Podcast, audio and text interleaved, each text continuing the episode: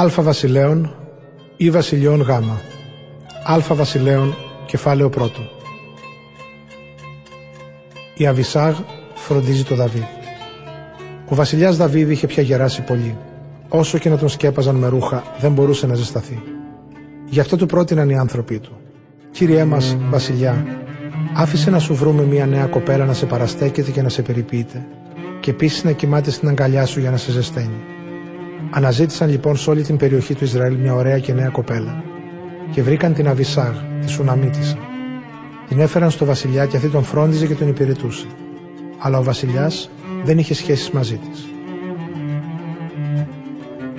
Ο Αδονίας φετερίζεται το θρόνο. Την ίδια εκείνη εποχή, ο Αδονίας, γιος του Δαβίδ και της Χαγκίθ, ήταν ένας πολύ ωραίος και φιλόδοξος νέος. «Εγώ θα γίνω βασιλιάς», έλεγε με αυτοπεποίθηση. Η μητέρα του τον είχε γεννήσει μετά τον Αβεσσαλόμ και ο πατέρας του δεν του είχε ποτέ χαλάσει χατήρι. Προμηθεύτηκε λοιπόν άμαξες και ηπείς και έβαλε πενήντα άντρες να τρέχουν μπροστά από την άμαξά του.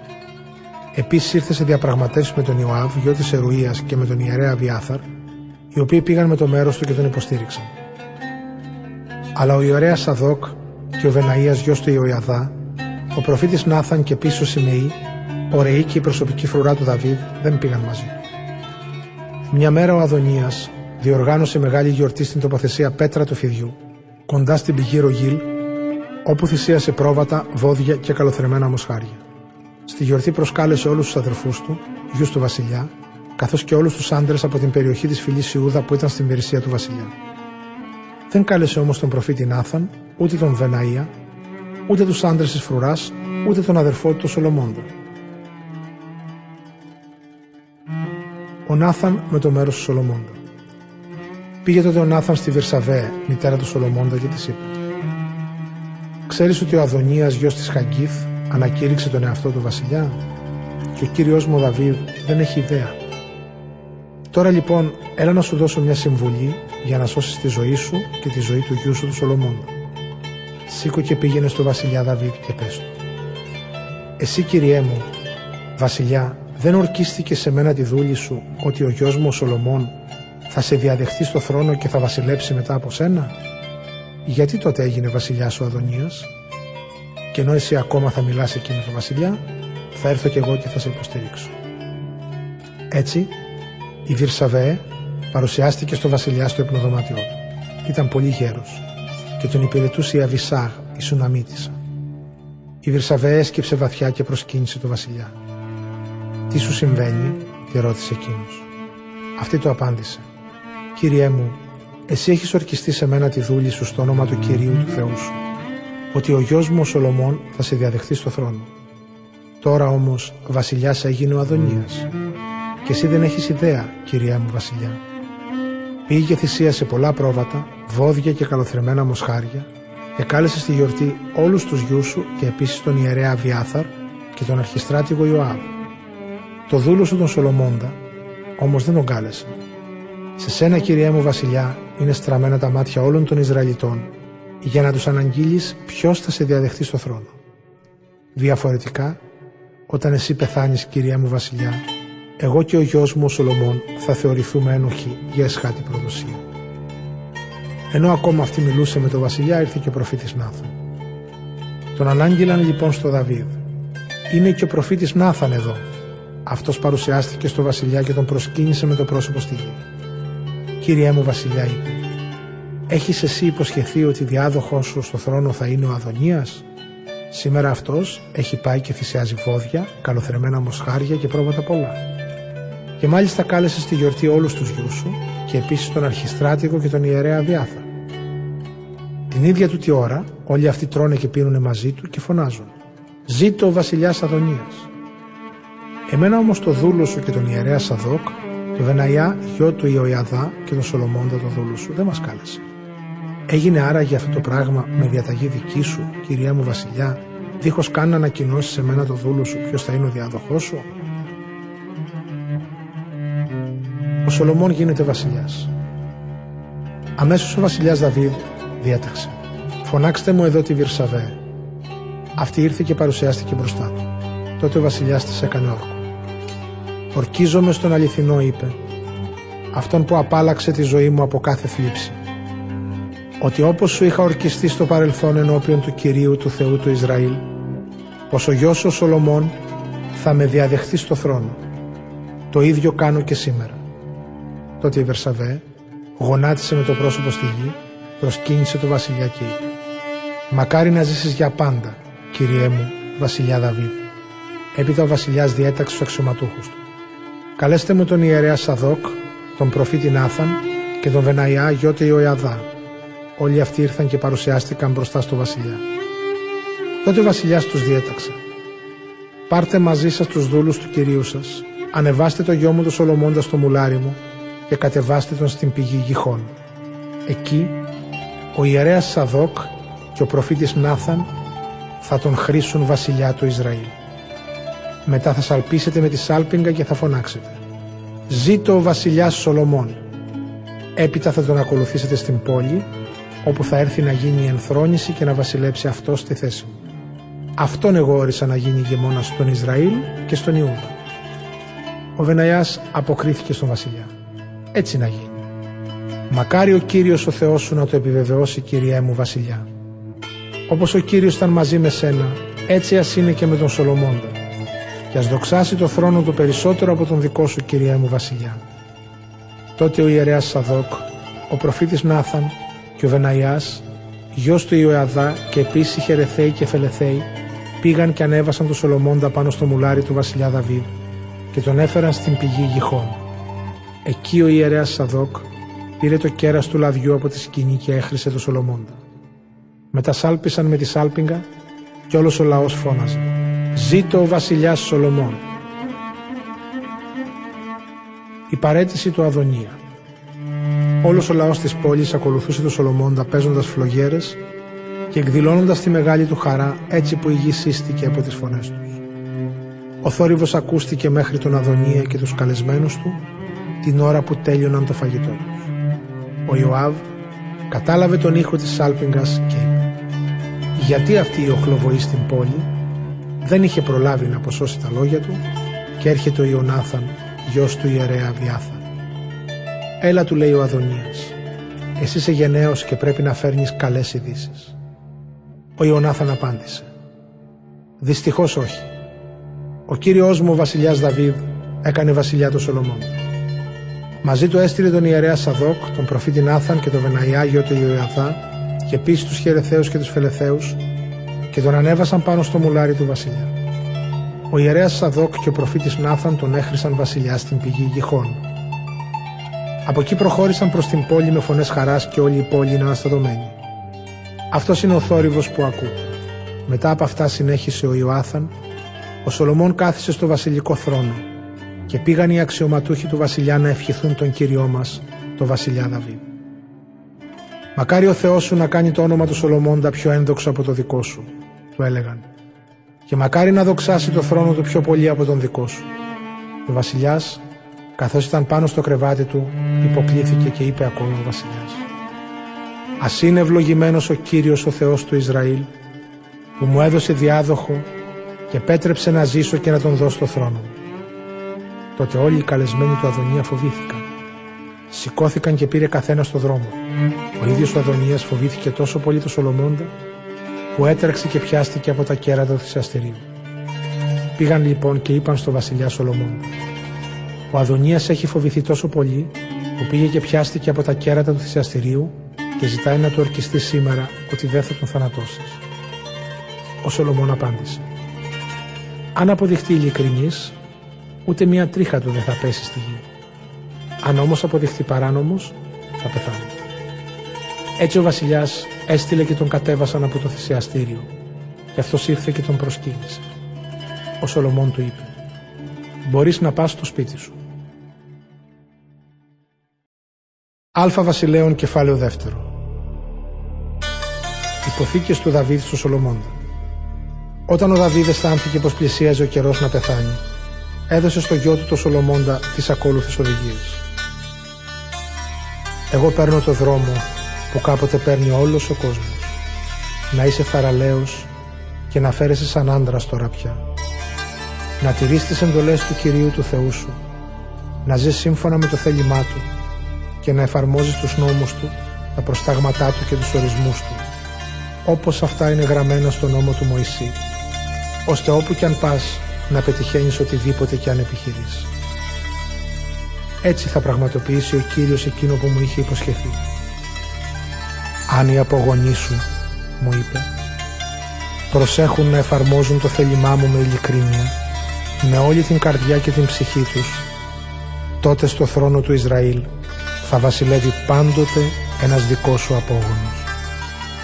«Ξέρεις ακόμα», συνέχισε ο Δαβίδ, «τι έχει κάνει σε μένα ο Ιωάβ, γιος της Ερουίας, και ακόμα τι έκανε στους δύο αρχιστράτηγους του Ισραήλ, δηλαδή στον Αβενίρ γιο του Νίρ και στον Αμασά γιο του Ιεθέρ. Τους σκότωσε και εκδικήθηκε σε καιρό ειρήνης για θανάτους που είχαν γίνει σε καιρό πολέμου. Έτσι σπήλωσε με αίμα αθώων τη στρατιωτική μου τιμή. Να ενεργήσεις με σοφία και να μην τον αφήσεις να πεθάνει ήσυχα από γερατιά.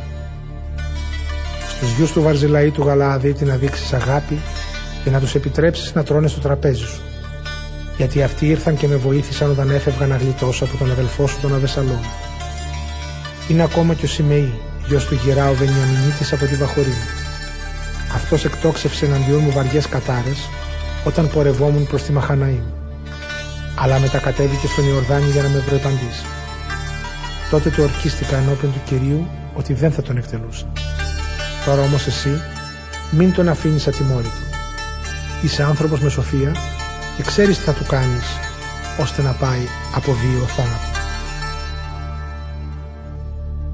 Θάνατος του Δαβίδ.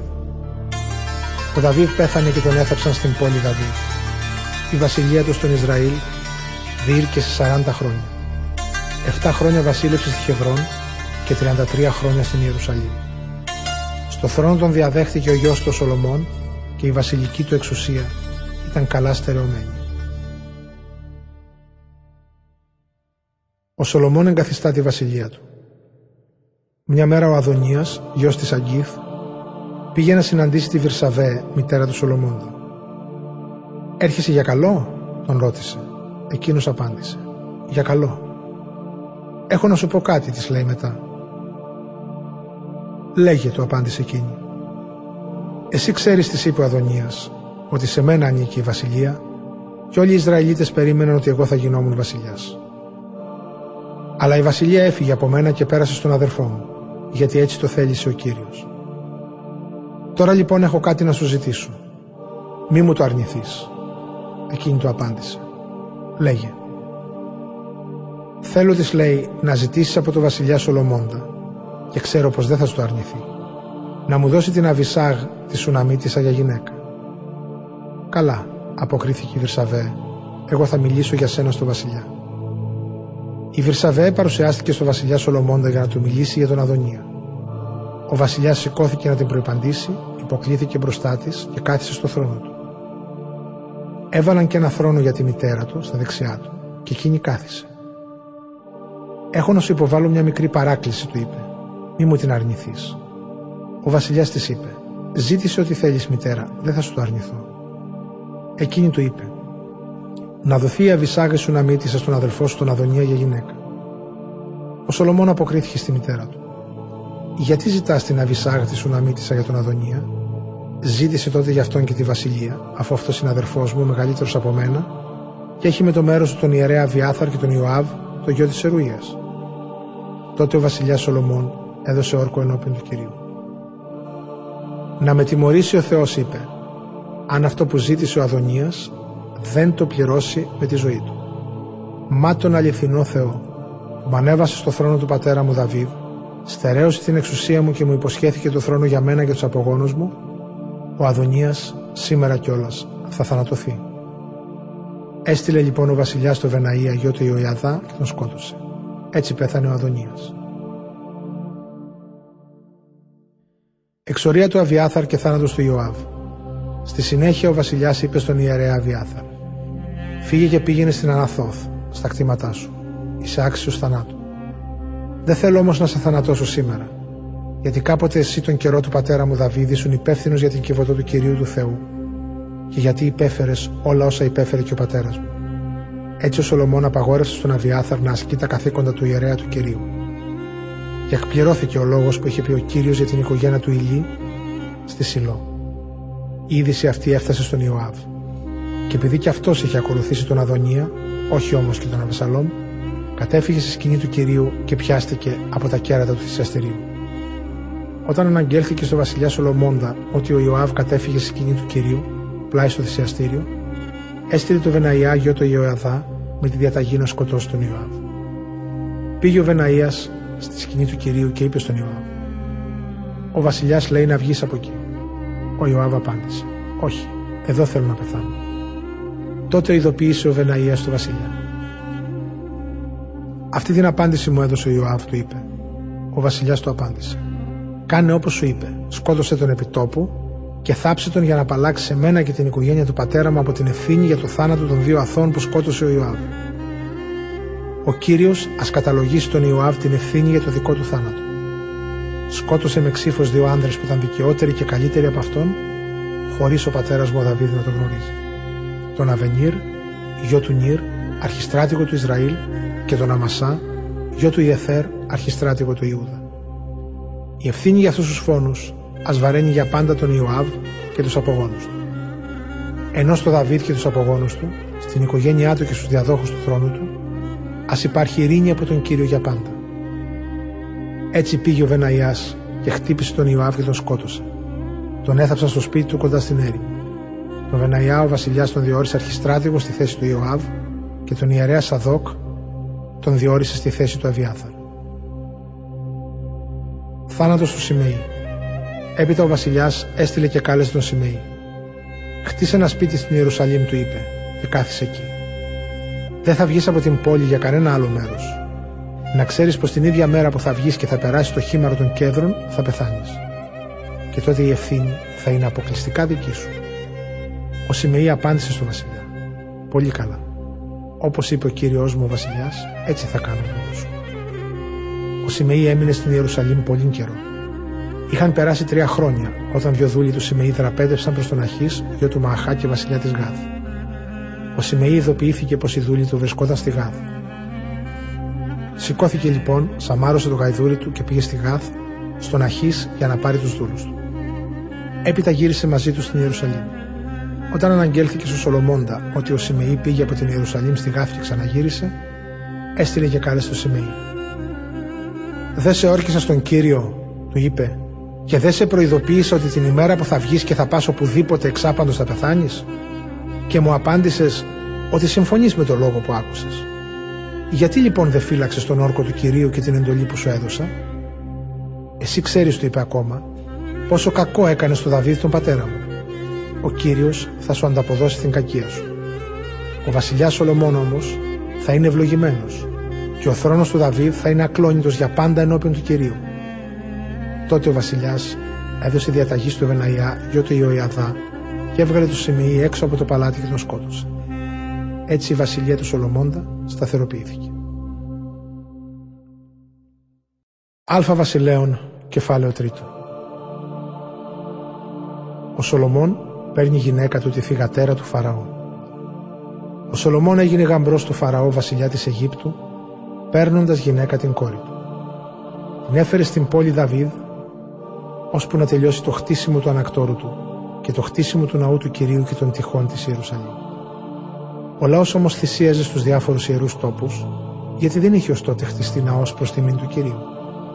Ο Σολομών αγαπούσε τον Κύριο και τηρούσε τα προστάγματα του Δαβίδ του πατέρα του. Πρόσφερε βέβαια και ο ίδιος θυσίες και θυμίαμα στους ιερούς τόπους. Ο Σολομών ζητάει σοφία. Κάποτε ο βασιλιάς πήγε στη Γαβαών να θυσιάσει εκεί, γιατί ήταν πολύ σπουδαίος εκείνος ο ιερός τόπος. Χίλια ολοκαυτώματα πρόσφερε ο Σολομών στο θυσιαστήριο εκείνο. Τη νύχτα εκεί στη Γαβαών, του παρουσιάστηκε ο Κύριος ο Θεός σε όνειρο και του είπε: «Ζήτησέ μου τι θέλεις να σου δώσω». Ο Σολομών απάντησε: «Κύριε, εσύ έδειξες μεγάλη αγάπη στο δούλο σου τον Δαβίδ τον πατέρα μου, γιατί έζησε με πιστότητα, δικαιοσύνη και ειλικρίνη απέναντί σου. Αυτή σου την αγάπη την εκδήλωσες με το να του δώσεις ένα γιο που να τον διαδεχθείς στο θρόνο, όπως συμβαίνει σήμερα. Και τώρα, Κύριε Θεέ μου, εσύ έκανες βασιλιά εμένα το δούλο σου στη θέση εκείνου, παρόλο που εγώ είμαι πολύ νέος και δεν ξέρω να κυβερνώ. ο δούλος σου, βρέθηκα επικεφαλής του εκλεκτού λαού σου. Ενός λαού τόσο πολυάριθμου που δεν είναι δυνατόν να καταμετρηθεί. Δώσε μου λοιπόν, Κύριε, τη σοφία που χρειάζομαι για να διοικώ το λαό σου και να διακρίνω τι είναι καλό και τι κακό για αυτούς, γιατί χωρίς αυτή την ικανότητα ποιος θα μπορούσε να κυβερνήσει αυτό το λαό σου, τον τόσο πολυπληθή. Ο Κύριος ευχαριστήθηκε με το αίτημα του βασιλιά Σολομώντα και του είπε: «Επειδή δεν ζήτησες μακροβιότητα, ούτε πλούτο, ούτε το θάνατο των εχθρών σου, αλλά μου ζήτησες την ικανότητα να κυβερνάς με σοφία και δικαιοσύνη, γι' αυτό κι εγώ, όπως μου ζήτησες, θα σου δώσω σοφία και γνώση, όσοι κανένας δεν είχε πριν από σένα, ούτε μετά από σένα θα έχει. Και επιπλέον σου δίνω όσα δεν ζήτησες, πλούτο και δόξα, ώστε να μην υπάρξει κανένας σαν και σένα ανάμεσα στους άλλους βασιλιάδες όσο θα ζεις. Και αν ακολουθείς το θέλημά μου και τηρείς τους νόμους μου και τις εντολές μου, όπως ο πατέρας σου ο Δαβίδ, θα αυξήσω και τα χρόνια της ζωής σου». Έπειτα ο Σολομών ξύπνησε και όλα ήταν όνειρο. Γύρισε στην Ιερουσαλήμ και παρουσιάστηκε μπροστά στην κεβωτό της Διαθήκης του Κυρίου. Μετά πρόσφερε ολοκαυτώματα και θυσίες κοινωνίας και τέλος κάλεσε σε συμπόσιο όλους τους δούλους του. Η σοφή κρίση του Σολομώντα. Μια μέρα ήρθαν και παρουσιάστηκαν μπροστά στο βασιλιά δύο πόρνες. Η πρώτη είπε: «Άκουσε, κυρία μου, εγώ και η γυναίκα αυτή μένουμε στο ίδιο σπίτι. Όταν γέννησα, ήταν και αυτή στο σπίτι. Την τρίτη μέρα από τότε που γέννησα εγώ, γέννησε και αυτή. Κατοικούσαμε μαζί. Δεν υπήρχε άλλο στο σπίτι εκτός από εμάς τις δύο.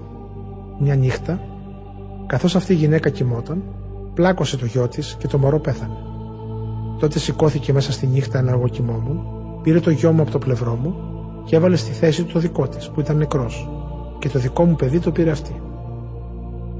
Όταν σηκώθηκα το πρωί να θυλάσω, το παιδί ήταν πεθαμένο. Αλλά όταν το κοίταξα προσεκτικά στο φως, είδα πως δεν ήταν αυτός ο γιος μου που είχα γεννήσει. Τότε η άλλη γυναίκα φώναξε: «Όχι, ο δικός μου γιος είναι ο ζωντανός και ο δικός σου είναι ο νεκρός». Αλλά η πρώτη ξαναείπε: «Όχι, ο δικός σου γιος είναι ο νεκρός και ο δικός μου είναι ο ζωντανός». Έτσι φιλονικούσαν μπροστά στο βασιλιά. Τότε είπε ο βασιλιάς: «Η μια σας λέει: ο δικός μου γιος είναι ο ζωντανός και ο δικός είναι ο νεκρός. Και η άλλη λέει: όχι, ο δικός σου γιος είναι ο νεκρός και ο δικός μου είναι ο ζωντανός. Φέρτε μου εδώ ένα σπαθί», πρόσταξε.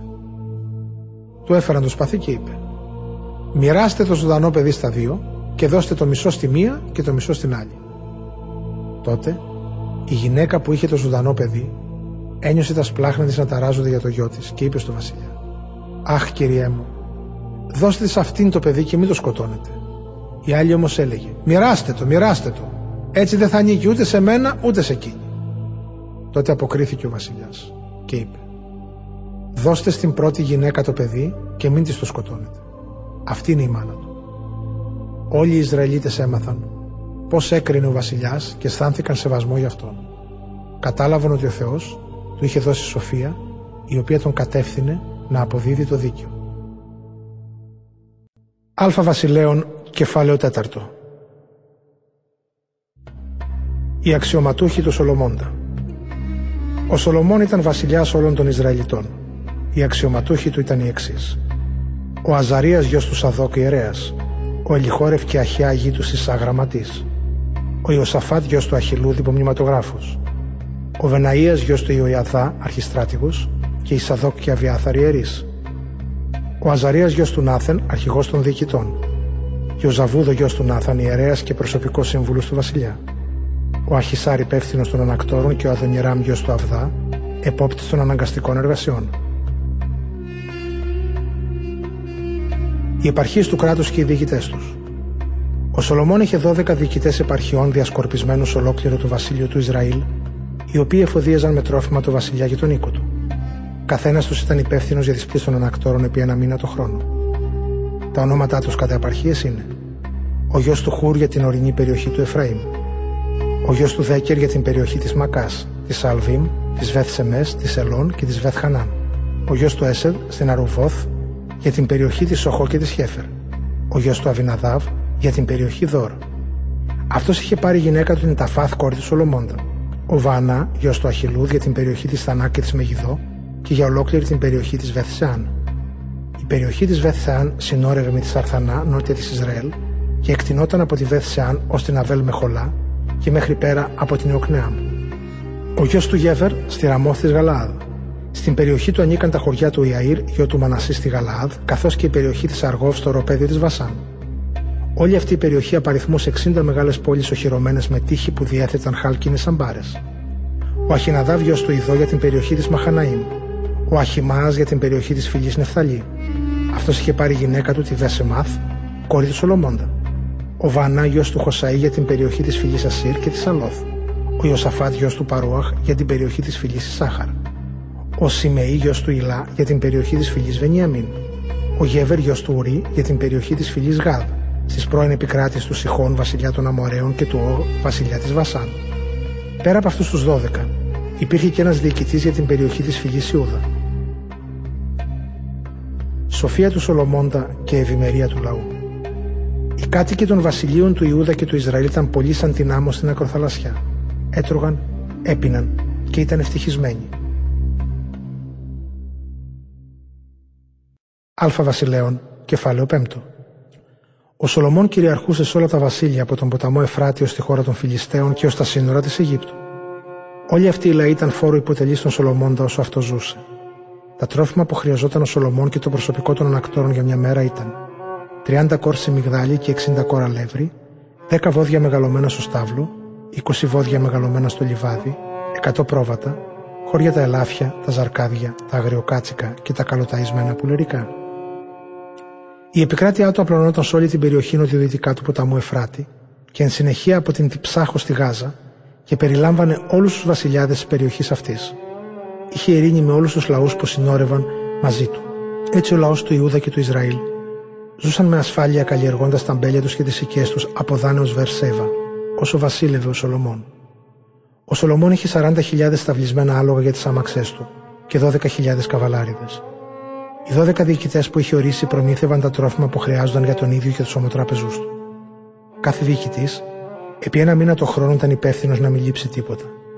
Επίσης, καθένας με τη σειρά του φρόντιζε να παραδίδεται κρυθάρι και χορτάρι για τα άλογα των καβαλάριδων και των αμαξών, όπου και αν βρίσκονταν αυτοί. Ο Θεός είχε δώσει στο Σολομώντα σοφία και γνώση πάρα πολύ μεγάλη και ασυνήθιστη ευρημάθεια. Ήταν σοφότερος από όλους τους Άραβες και τους Αιγύπτιους σοφούς. Γνώριζε πολύ περισσότερα από όλους τους ανθρώπους, ακόμη και από τον Εθάν τον Εζραΐτη, από τον Εμάν, τον Χαλκόλ και τον Δαρδά, γιους του Μαχόλ. Η φήμη του είχε διαδοθεί σε όλα τα γύρω έθνη. Είπε τρεις χιλιάδες παροιμίες και έγραψε χίλια πέντε ποίηματα. Μίλησε για όλα τα δέντρα, από το μεγαλόπρεπο κέντρο του Λιβάνου ως τον ταπεινό ίσωπο που φυτρώνει στις ρίζες των μαντρότυχων.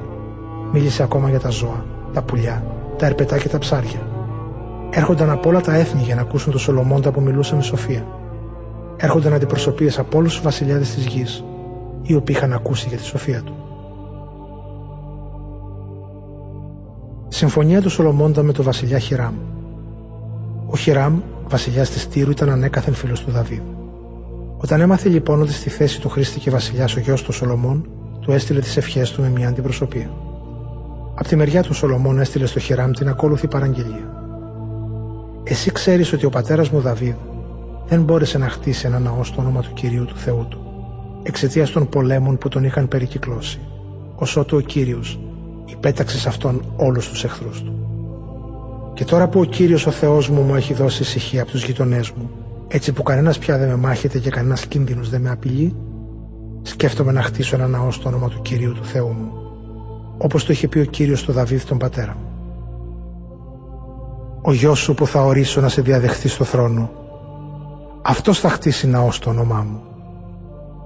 Δώσε λοιπόν διαταγή να κόψουν για μένα τους απαιτούμενους κέδρους από το όρος του Λιβάνου. Ξέρεις καλά πως εμείς δεν διαθέτουμε τόσο έμπειρους ξυλοκόπους όπως είναι οι Σιδόνιοι. Οι δούλοι μου ας βοηθήσουν τους δούλους σου και εγώ θα αναλάβω να σου καταβάλω το μισθό των δούλων σου όπως τον ορίσεις εσύ».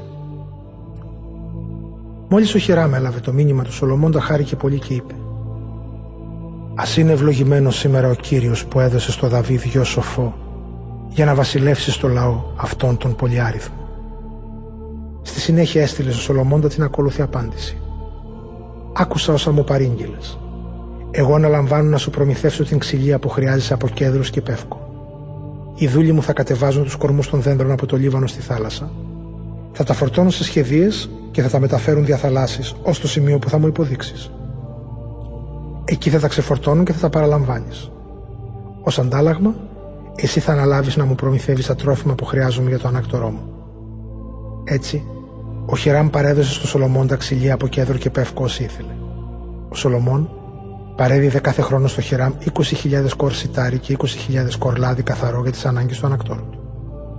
Ο Κύριος έδωσε σοφία στο Σολομώντα, όπως του είχε υποσχεθεί.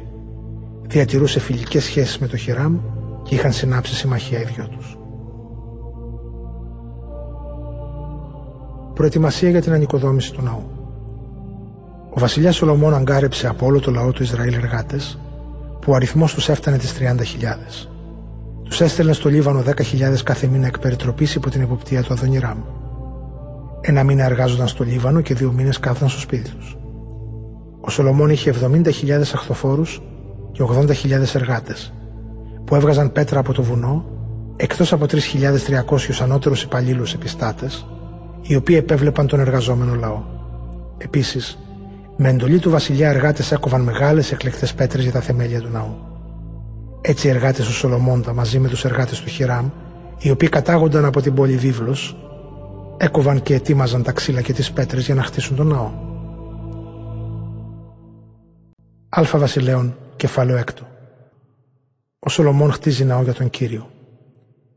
Ο βασιλιάς Σολομών άρχισε να χτίζει τον ναό του Κυρίου το τετρακόσιο ογδοηκοστό έτος από την έξοδο των Ισραηλιτών από την Αίγυπτο και κατά το τέταρτο έτος της βασιλείας του στον Ισραήλ, το δεύτερο μήνα του χρόνου, δηλαδή το μήνα Ζιβ.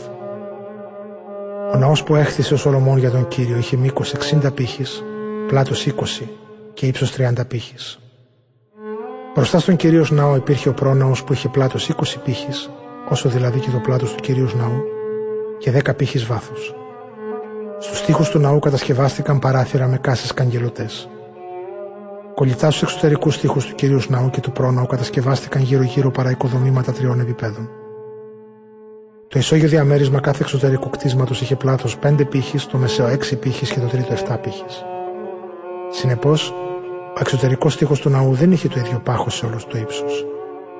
Όσο ανέβαινε, μειωνόταν το πάχος του σε κάθε επίπεδο, έτσι που τα ξύλινα μέρη της κατασκευής να μην εισχωρούν στους τοίχους του ναού. Όταν ο ναός χτιζόταν, το χτίσιμο γινόταν με πέτρες ετοιμασμένες ήδη στο λατομείο. Έτσι, κατά τη διάρκεια της οικοδομής δεν ακουγόταν στο ναό ούτε σφυρί, ούτε σκαρπέλο, ούτε κανένα άλλο σιδερένιο εργαλείο. Η πόρτα του κατώτερου διαμερίσματος βρισκόταν στη δεξιά πλευρά του ναού και με σκάλα ανέβαιναν στο μεσαίο διαμέρισμα και από το μεσαίο στο τρίτο. Έτσι έχτισε ο Σολομών τον ναό και τον τέλειωσε. Τέλος έκανε την οροφή με δοκούς και με κέντρινες σανίδες. Πλάι σε όλο το ναό έχτισε παραοικοδομήματα ύψους πέντε πύχιων. Αυτά συνδέονταν με το ναό με ξύλα κέδρου. Ο Κύριος είπε στο Σολομώντα: «Τώρα εσύ μου χτίζεις αυτόν τον ναό. Αν ζεις σύμφωνα με τους νόμους μου και αν εφαρμόζεις τα προσταγματά μου και τις εντολές μου, τότε θα πραγματοποιήσω το λόγο που είπα στο Δαβίδ τον πατέρα σου σχετικά με σένα. Θα κατοικώ ανάμεσα στους Ισραηλίτες και δεν θα εγκαταλείψω ποτέ το λαό μου τον Ισραήλ». Ο εσωτερικός εξοπλισμός του ναού. Όταν τελείωσε ο Σολομών με την κυρίως οικοδομή του ναού, κάλυψε τους εσωτερικούς τοίχους με κέντρινες σανίδες από το δάπεδο στα δοκάρια της οροφής. Το δάπεδο του ναού το κάλυψε με σανίδες από πεύκο. Το ενδότερο τμήμα του ναού, που ονομαζόταν Άγια των Αγίων, είχε μήκος είκοσι πύχης. Το κάλυψε και αυτό με κέντρινες σανίδες από το δάπεδο στην οροφή. Το τμήμα μπροστά από τα Άγια των Αγίων ήταν σαράντα πύχης μακρύ. Πάνω στις κέντρινες σανίδες στο εσωτερικό του ναού ήταν σκαλισμένες κολοκυθιές και λουλούδια, που είχαν τα πέταλά τους ανοιχτά. Όλο το εσωτερικό ήταν ντυμένο με κέντρο. Καμιά πέτρα δεν φαινόταν. Όταν ετοιμάστηκε το ενδότερο τμήμα που ονομαζόταν Άγια των Αγίων, τοποθετήθηκε εκεί η κυβωτός της Διαθήκης του Κυρίου. Τα Άγια των Αγίων είχαν πρόσωψη είκοσι πύχης πλάτος και είκοσι πύχης ύψος και καλύφθηκε όλη με καθαρό χρυσάφι. Το θυσιαστήριο του θυμιάματος καλύφθηκε με κέντρο. Ακόμα ο Σολομών κάλυψε τον ναό εσωτερικά με καθαρό χρυσάφι και έκανε χώρισμα με χρυσές αλυσίδες, μπροστά στα Άγια των Αγίων και το κάλυψε με χρυσάφι. Όλο τον ναό τον κάλυψε με χρυσάφι. Ακόμη κάλυψε με χρυσάφι το θυσιαστήριο που ήταν μπροστά στα Άγια των Αγίων. Μέσα στα Άγια των Αγίων κατασκεύασε δύο χεροβήμα από ξύλο ελιάς, ύψους δέκα πύχης το καθένα. Κάθε φτερούγα του χεροβήμου είχε πέντε πύχης μήκος. Το άνοιγμα των φτερών του καθενός ήταν δέκα πύχης. Και τα δύο χερουβήμ είχαν το ίδιο μέγεθος και την ίδια μορφή. Το ύψος του κάθε χερουβήμ ήταν δέκα πύχης. Τα χερουβήμ τοποθετηθήκαν στο ενδότερο του ναού με ανοιχτά τα φτερά τους. Τα φτερά άγγιζαν τους πλαϊνούς τοίχους του οικίματος και οι άκρες τους συναντιούνταν στη μέση του χώρου. Τα χερουβήμ καλύφθηκαν με χρυσάφι. Σε όλους τους τοίχους του ναού, τόσο του εξωτερικού τμήματος όσο και του ενδότερου, υπήρχαν ολόγερα σκαλιστά σχήματα που παρίσταναν χερουβήμ, φοίνικες και ανοιχτά λουλούδια. Το δάπεδο όλου του ναού είχε καλυφθεί με χρυσάφι. Στην είσοδο του Αγίου των Αγίων ο Σολομών κατασκεύασε δίφυλλη πόρτα από ξύλα ελιάς. Το ανώφλι και τα πορτόξυλα αποτελούσαν πεντάγωνο. Τα δύο φύλλα της πόρτας ήταν από ξύλο ελιάς και πάνω τους είχαν χαραγμένα χερουβήμ, φοίνικες και ανοιχτά λουλούδια, όλα καλυμμένα με χρυσάφι. Το ίδιο έκανε ο Σολομών και στην είσοδο του κυρίως ναού. Τα πορτόξυλα ήταν από ξύλα ελιάς και αποτελούσαν τετράγωνο. Τα δύο φύλλα της πόρτας ήταν από ξύλο πεύκου, φτιαγμένα το καθένα από δύο κομμάτια που διπλώνονταν. Έβαλε να σκαλίσουν πάνω τους χερουβήμ, φοίνικες και ανοιχτά λουλούδια και γέμισε τα σκαλίσματα με χρυσάφι. Τέλος έχτισε τον τοίχο της εσωτερικής αυλής, τοποθετώντας μία στρώση κέντρινα δοκάρια σε κάθε τρεις στρώσεις από πελεκητές πέτρες. Το τέταρτο έτος της βασιλείας του Σολομώντα, το μήνα Ζιβ, θεμελιώθηκε ο ναός του Κυρίου, και το ενδέκατο έτος της βασιλείας του, το μήνα Βούλ, δηλαδή τον όγδοο, τελείωσε η οικοδομή με τα επιμέρους κτίσματα του ναού, όπως είχαν όλα σχεδιαστεί. Εφτά χρόνια χρειάστηκε ο Σολομών για να χτίσει το ναό. Αλφα Βασιλέων, κεφάλαιο έβδομο. Άλλα κτίσματα του Σολομώντα. Ο Σολομών έχτισε και τα ανάκτορά του, έκανε δεκατρία χρόνια να τελειώσει όλα τα οικοδομήματα. Έτσι έχτισε το οίκημα που ονομαζόταν Δάσος του Λιβάνου. Είχε τρεις σειρές στήλων από κέντρο. Το μάκρος του ήταν εκατό πύχης, το πλάτος πενήντα και το ύψος του τριάντα πύχης. Η στέγη ήταν και αυτή από ξυλά κέντρο, στερεωμένη πάνω στα οριζόντια δοκάρια που στηρίζονταν στους σαράντα πέντε στήλους, τρεις σειρές από δεκαπέντε στήλους. Στην κάθε μια από τις δύο πλευρές του κτηρίου υπήρχαν τρεις σειρές παράθυρα, το ένα αντίκριστο άλλο και στις τρεις σειρές. Όλες οι πόρτες και τα πλαίσια των παραθύρων είχαν σχήμα ορθογώνιο. Στη συνέχεια ο Σολομών κατασκεύασε την αίθουσα των στήλων. Είχε μήκος πενήντα πύχης και πλάτος τριάντα. Στην είσοδο υπήρχε στοά που στηριζόταν σε στήλους αντικριστούς. Επίσης κατασκεύασε την αίθουσα του θρόνου, όπου θα δίκαζε, και γι' αυτό λεγόταν και αίθουσα της Κρίσεως. Το δάπεδό της το κάλυψε με ξύλα κέδρο από τη μια άκρη στην άλλη. Τα διαμερίσματα που κατοικούσε ο ίδιος ο βασιλιάς ήταν σε άλλη αυλή, πίσω από τη στοά, κατασκευασμένα με τον ίδιο τρόπο. Για τη γυναίκα του, την κόρη του Φαραώ, κατασκεύασε άλλο ανάκτορο, χτισμένο με τον ίδιο τρόπο όπως και η στοά. Για όλα αυτά τα κτίρια και για τη μεγάλη αυλή χρησιμοποιήθηκαν εκλεκτές πέτρες από τα θεμέλια ως την οροφή. Οι πέτρες προετοιμάζονταν στο λατομείο σύμφωνα με ορισμένες διαστάσεις και πριονίζονταν από τη μέσα πλευρά τους και από την έξω. Ακόμα και τα θεμέλια ήταν χτισμένα με πέτρες ωραίες και μεγάλες, των δέκα και των οκτώ πηχών. Από πάνω τοποθετούσαν τις εκλεκτές πέτρες, πελεκημένες όλες τις ίδιες διαστάσεις καθώς και τους κέντρους. Ο τοίχος της μεγάλης αυλής ολόγυρη ήταν χτισμένος με την ίδια σύνθεση. Τρεις τρώσεις πελεκητές πέτρες, μία στρώση κέντρινα δοκάρια όπως η εσωτερική αυλή του ναού του Κυρίου και η στοά του ανακτόρου. Εργασία του Χεράμ στο ναό. Ο βασιλιάς Σολομών έστειλε και έφερε από την Τύρο ένα τεχνίτη, τον Χεράμ, γιο μιας χήρας από τη φίλη Νεφθαλή. Ο πατέρας του ήταν Τύριος, χαλκουργός. Ο ίδιος είχε ιδιαίτερες ικανότητες και αντίληψη και ήξερε να κάνει κατασκευές από χαλκό. Ήρθε λοιπόν στο βασιλιά Σολομώντα και του έκανε όλες τις σχετικές εργασίες. Έκανε δύο χάλκινους στήλους χιτούς, δεκαοκτώ πύχης ύψος τον καθένα και με περίμετρο δώδεκα πύχης. Επίσης κατασκεύασε δύο κιανόκρανα από χιτό χαλκό για να τα βάλει στην κορυφή των στήλων. Το ύψος κάθε κιανόκρανου ήταν πέντε πύχης. Η εργασία των δύο στήλων. Ο Χιράμ έφτιαξε επίσης δικτυωτά από αλυσίδες για τα κιανόκρανα των δύο στήλων, εφτά για το καθένα. Επίσης έκανε μία διακόσμηση που έμοιαζε με ρόδια και έβαλε δύο σειρές πάνω στα δικτυωτά που σκέπαζαν το κάθε κιανόκρανο. Είχαν τη μορφή κρίνου ύψους τεσσάρων πύχιων και είχαν τοποθετηθεί πάνω σε μια κυκλική διόγκωση ακριβώς πάνω από τη δικτυωτή διακόσμηση. Επίσης υπήρχαν διακόσια ρόδια σε δύο σειρές γύρω από κάθε κιονόκρατο. Ο Χιράμ τοποθέτησε τους δύο στήλους στη στοά του ναού. Τον ένα τον έβαλε δεξιά και τον ονόμασε Ιαχήν. Ο Θεός θα στηρίξει. Και τον άλλον αριστερά και τον ονόμασε Βοάζ. Στο Θεό είναι δύναμη. Στην κορυφή των στήλων υπήρχε αναπαράσταση κρίνων. Έτσι τελείωσε η εργασία των στήλων. Η μεγάλη χάλκινη λεκάνη. Επίσης ο Χιράμ κατασκεύασε τη λεγόμενη θάλασσα. Ήταν μια μεγάλη στρογγυλή χάλκινη λεκάνη με δέκα πύχες διάμετρο, πέντε πύχες ύψος και τριάντα πύχες περίμετρο. Κάτω από τα χείλη της λεκάνης ολόγερα χυμένα σε ένα σώμα με αυτήν, υπήρχαν ανάγλυφα διακοσμητικά σχήματα καρπών κολοκυθιάς, δέκα καρποί αναπύχη σε δύο σειρές. Η λεκάνη στηριζόταν σε δώδεκα χαλκινά βόδια. Τρία έβλεπαν στο βορρά, τρία στη δύση, τρία στο νότο και τρία στην ανατολή. Η λεκάνη ήταν τοποθετημένη στην πλάτη τους, ενώ τα οπισθιά τους ήταν στραμμένα προς το κέντρο. Το πάχος της ήταν μία παλάμη και τα χείλη της ήταν σαν χείλη ποτηριού, σαν λουλούδι κρίνου. Η χωρητικότητά της ήταν δύο χιλιάδες βάθ. Οι χάλκινοι λουτήρες και οι βάσεις τους. Επίσης ο Χιράμ κατασκεύασε δέκα βάσεις από χαλκό. Κάθε βάση είχε τέσσερις πύχες μήκους, τέσσερις πύχες πλάτους και τρεις πύχες ύψους. Η κατασκευή τους ήταν ως εξής. Αποτελούνταν από πλαίσια τοποθετημένα ανάμεσα σε υποστηρίγματα. Πάνω στα πλαίσια και στα υποστηρίγματα υπήρχαν διακοσμήσεις από λιοντάρια, βόδια και χερουβίμ. Κάτω από τα λιοντάρια και τα βόδια ήταν κρεμασμένες καλιστές γυρλάντες. Κάθε βάση στηριζόταν σε τέσσερις χάλκινες ρόδες με χάλκινους άξονες. Στις τέσσερις γωνίες κάτω από τη λεκάνη υπήρχαν χάλκινα υποστηρίγματα χιτά, τα οποία δεν κατέβαιναν κάτω από τις γυρλάντες.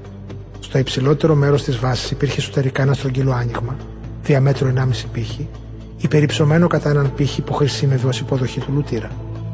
Υπήρχαν και εκεί σκαλίσματα που τα μοτίβα τους ήταν τετράγωνα, όχι στρογγυλά.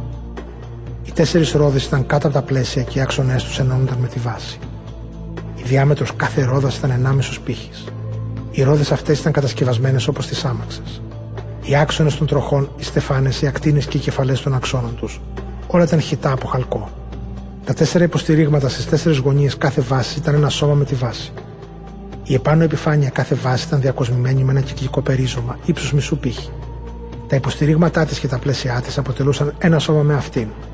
Στις πλάκες των υποστηριγμάτων και στα πλαίσια τους ο Χιράμ χάραξε χερουβίμ, λέοντες και φοίνικες, ανάλογα με την ελεύθερη επιφάνειά τους, και έβαλε γυρλάντες ολόγυρα. Οι δέκα βάσεις ήταν κατασκευασμένες πανομοιότυπα. Όλες ήταν χιτές και είχαν το ίδιο μέγεθος και το ίδιο σχήμα. Μετά ο Χιράμ κατασκεύασε δέκα λουτήρες από χαλκό. Κάθε λουτήρας ήταν χωρητικότητα σαράντα βάθ και διαμέτρο τεσσάρων πύχιων. Τοποθετήθηκαν ένας πάνω σε κάθε βάση. Τοποθέτησε τους πέντε λουτήρες στη δεξιά πλευρά του ναού και τους πέντε στην αριστερή. Και τη μεγάλη χάλκινη λεκάνη τοποθέτησε στη δεξιά πλευρά του ναού, νοτιοανατολικά. Τα υλικά για την κατασκευή του ναού. Τέλος ο Χιράμ κατασκεύασε στις ταχτοδόχες, τα φτιάρια και τις λεκάνες. Έτσι τελείωσε όλες τις εργασίες που του είχε αναθέσει ο βασιλιάς Σολομών για τον ναό του Κυρίου. Κατασκεύασε τους δύο στήλους και τα στρογγυλά κιονόκρανα στην κορυφή τους και τα δύο δικτυωτά από αλυσίδες που κάλυπταν τα στρογγυλά κιονόκρανα στην κορυφή των στήλων. Τα τετρακόσια ρόδια για τα δύο δικτυωτά, δύο σειρές ρόδια για κάθε δικτυωτό. Τους δέκα λουτήρες με τις βάσεις τους, τη χάλκινη λεκάνη και τα δώδεκα βόδια που τη βάσταζαν. Τις ταχτοδόχες, τα φτιάρια και τις λεκάνες. Όλα αυτά τα σκεύη που ο βασιλιάς Σολομών παρήγγειλε στο Χιράμ να κατασκευάσει για τον ναό του Κυρίου ήταν από λαμπερό χαλκό. Με διαταγή του βασιλιά, όλες αυτές οι κατασκευές έγιναν σε αργυλώδη περιοχή στην κοιλάδα του Ιορδάνη, ανάμεσα στα χωριά Σουκόφ και Σαρθάν.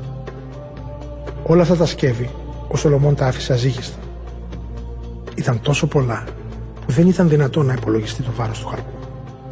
Ο Σολομών επίσης διέταξε να κατασκευαστούν όλα τα σκεύη που προορίζονταν για τον ναό του Κυρίου, το χρυσό θυσιαστήριο και η χρυσή τράπεζα, πάνω στην οποία τοποθετούσαν τους άρτους της προθέσεως. Οι λιχνίες από καθαρό χρυσάφι, πέντε δεξιά και πέντε αριστερά μπροστά στα Άγια των Αγίων, με τα διακοσμητικά λουλούδια, οι λίχνοι και οι λαβίδες από χρυσάφι, επίσης οι λεκάνες και τα λιχνοψάλιδα, τα περιραντήρια, οι κρατήρες, τα θυμιατήρια και οι σχάρες από καθαρό χρυσάφι. Οι μεντεσέδες των θυρών του ενδότερου τμήματος του ναού που ονομαζόταν Άγια των Αγίων, καθώς και οι μεντεσέδες των εξωτερικών θυρών του κυρίως ναού από χρυσάφι. Όταν είχε τελειώσει όλη η εργασία της ανοικοδόμησης του ναού του Κυρίου, ο βασιλιάς Σολομών έφερε τα ασημένια, τα χρυσά και διάφορα λασκεύη που ο πατέρας του ο Δαβίδ τα είχε αφιερώσει στον Κύριο και τα τοποθέτησε στο θησαυροφυλάκιο του ναού.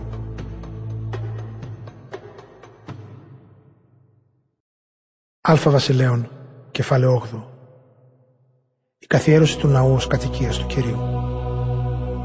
Μετά ο βασιλιάς Σολομών συγκέντρωσε στην Ιερουσαλήμ τους πρεσβυτέρους του λαού Ισραήλ και τους αρχηγούς των φυλών και των συγγενειών τους, για να μεταφέρουν την κυβωτό της Διαθήκης του Κυρίου από την πόλη Δαβίδ, δηλαδή από τη Σιών, στο ναό.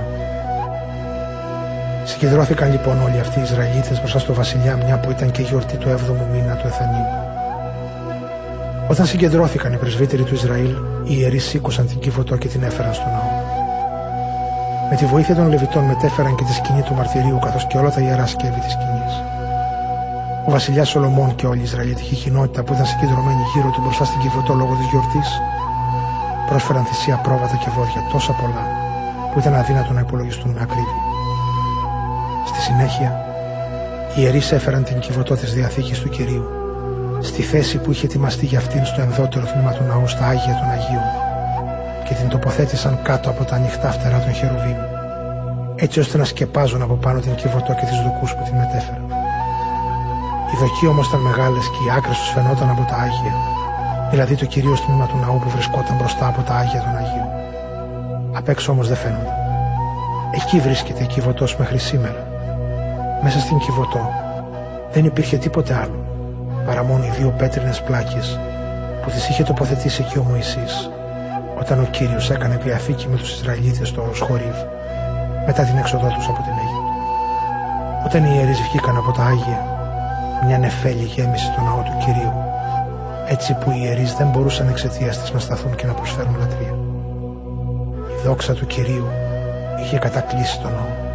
Τότε ο Σολομών φώναξε: «Κύριε, έχεις πει ότι θέλεις να κατοικείς μέσα στο γνώφο.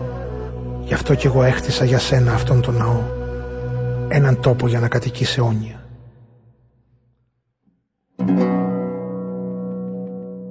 Εγκαινιάζεται ο ναός με λόγια ευλογίας.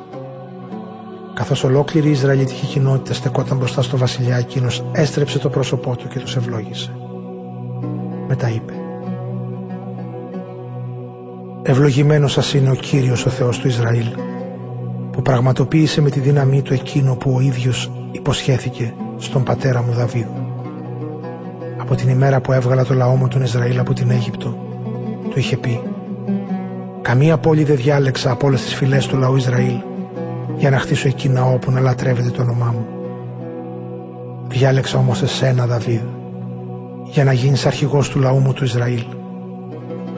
Και όταν ο πατέρας μου σκόπευε να χτίσει ναό στο όνομα του Κυρίου του Θεού του Ισραήλ, ο Κύριος του είπε: ωραία ήταν η πρόθεσή σου να χτίσεις ναό στο όνομά μου. Δεν θα χτίσεις όμως εσύ το ναό, αλλά ο γιος σου που θα προέρχεται από σένα. Αυτός θα χτίσει το ναό στο όνομά μου». Ο Κύριος πραγματοποίησε την υπόσχεσή του. «Διαδέχτηκα εγώ τον πατέρα μου Δαβίδ στο θρόνο του Ισραήλ και έχτισα αυτόν τον ναό στο όνομα του Κυρίου, του Θεού του Ισραήλ. Επίσης τοποθέτησα εκεί την κυβωτό, μέσα στην οποία υπάρχει η γραπτή διαθήκη που έκανε ο Κύριος με τους προγόνους μας όταν τους έβγαλε από την Αίγυπτο». Μετά στάθηκε ο Σολομών μπροστά στο θυσιαστήριο του Κυρίου, απέναντι σε όλη την Ισραηλιτική κοινότητα. Άπλωσε τα χέρια του στον ουρανό και είπε: «Κύριε, Θεέ του Ισραήλ, δεν υπάρχει Θεός όμοιος με σένα στον ουρανό, πάνω και εδώ κάτω στη γη. Τηρείς τη διαθήκη σου με τους δούλους σου και δεν πάβεις να τους αγαπάς, όταν ζουν ενώπιόν σου με απόλυτη τιμιότητα. Όλα όσα εσύ ο ίδιος είχες υποσχεθεί στο δούλο σου το Δαβίδ τον πατέρα μου, τα πραγματοποίησες σήμερα με τη δύναμή σου. Τώρα λοιπόν, Κύριε Θεέ του Ισραήλ, εκπλήρωσε και την υπόσχεση που έδωσε στον πατέρα μου, ότι αν οι απογονοί του φροντίζουν να ζουν ενώπιόν σου με υπακοή, όπως εκείνος, θα υπάρχει πάντοτε κάποιος από αυτούς που θα βασιλεύει στον Ισραήλ μετά από εκείνον. Ας πραγματοποιηθεί λοιπόν τώρα, Θεέ του Ισραήλ, η υπόσχεση που έδωσε στο δούλο σου Δαβίδ, τον πατέρα μου. Πώς θα μπορούσες όμως, αλήθεια εσύ Θεέ, να κατοικήσεις στη γη? Οι ουρανοί και οι ουρανοί των ουρανών να σε χωρέσουν δεν μπορούν. Πώς λοιπόν θα σε χωρέσει αυτός εδώ ο ναός που έχτισα? Ωστόσο, Κύριε Θεέ μου, στρέψε με ευμένεια το πρόσωπό σου σε μένα το δούλου σου. Άκουσε την προσευχή μου και την παράκλησή μου, και δώσε αυτά που με κραυγές και δεήσεις σου ζητάω σήμερα εγώ ο δούλος σου. Ας είναι ανοιχτά τα μάτια σου πάνω σε τούτο το ναό μέρα και νύχτα, πάνω στον τόπο στον οποίο όρισες να λατρεύεται το όνομά σου. Άκουσε την προσευχή που σου απευθύνω εγώ ο δούλος σου από αυτόν εδώ τον τόπο. Άκουσε τις παρακλήσεις του δούλου σου και του λαού σου του Ισραήλ, όταν στραμμένοι προς αυτόν εδώ τον τόπο θα προσευχόμαστε. Άκουσέ μας από τον ουρανό που κατοικείς. Άκουσέ μας και συγχώρεσέ μας.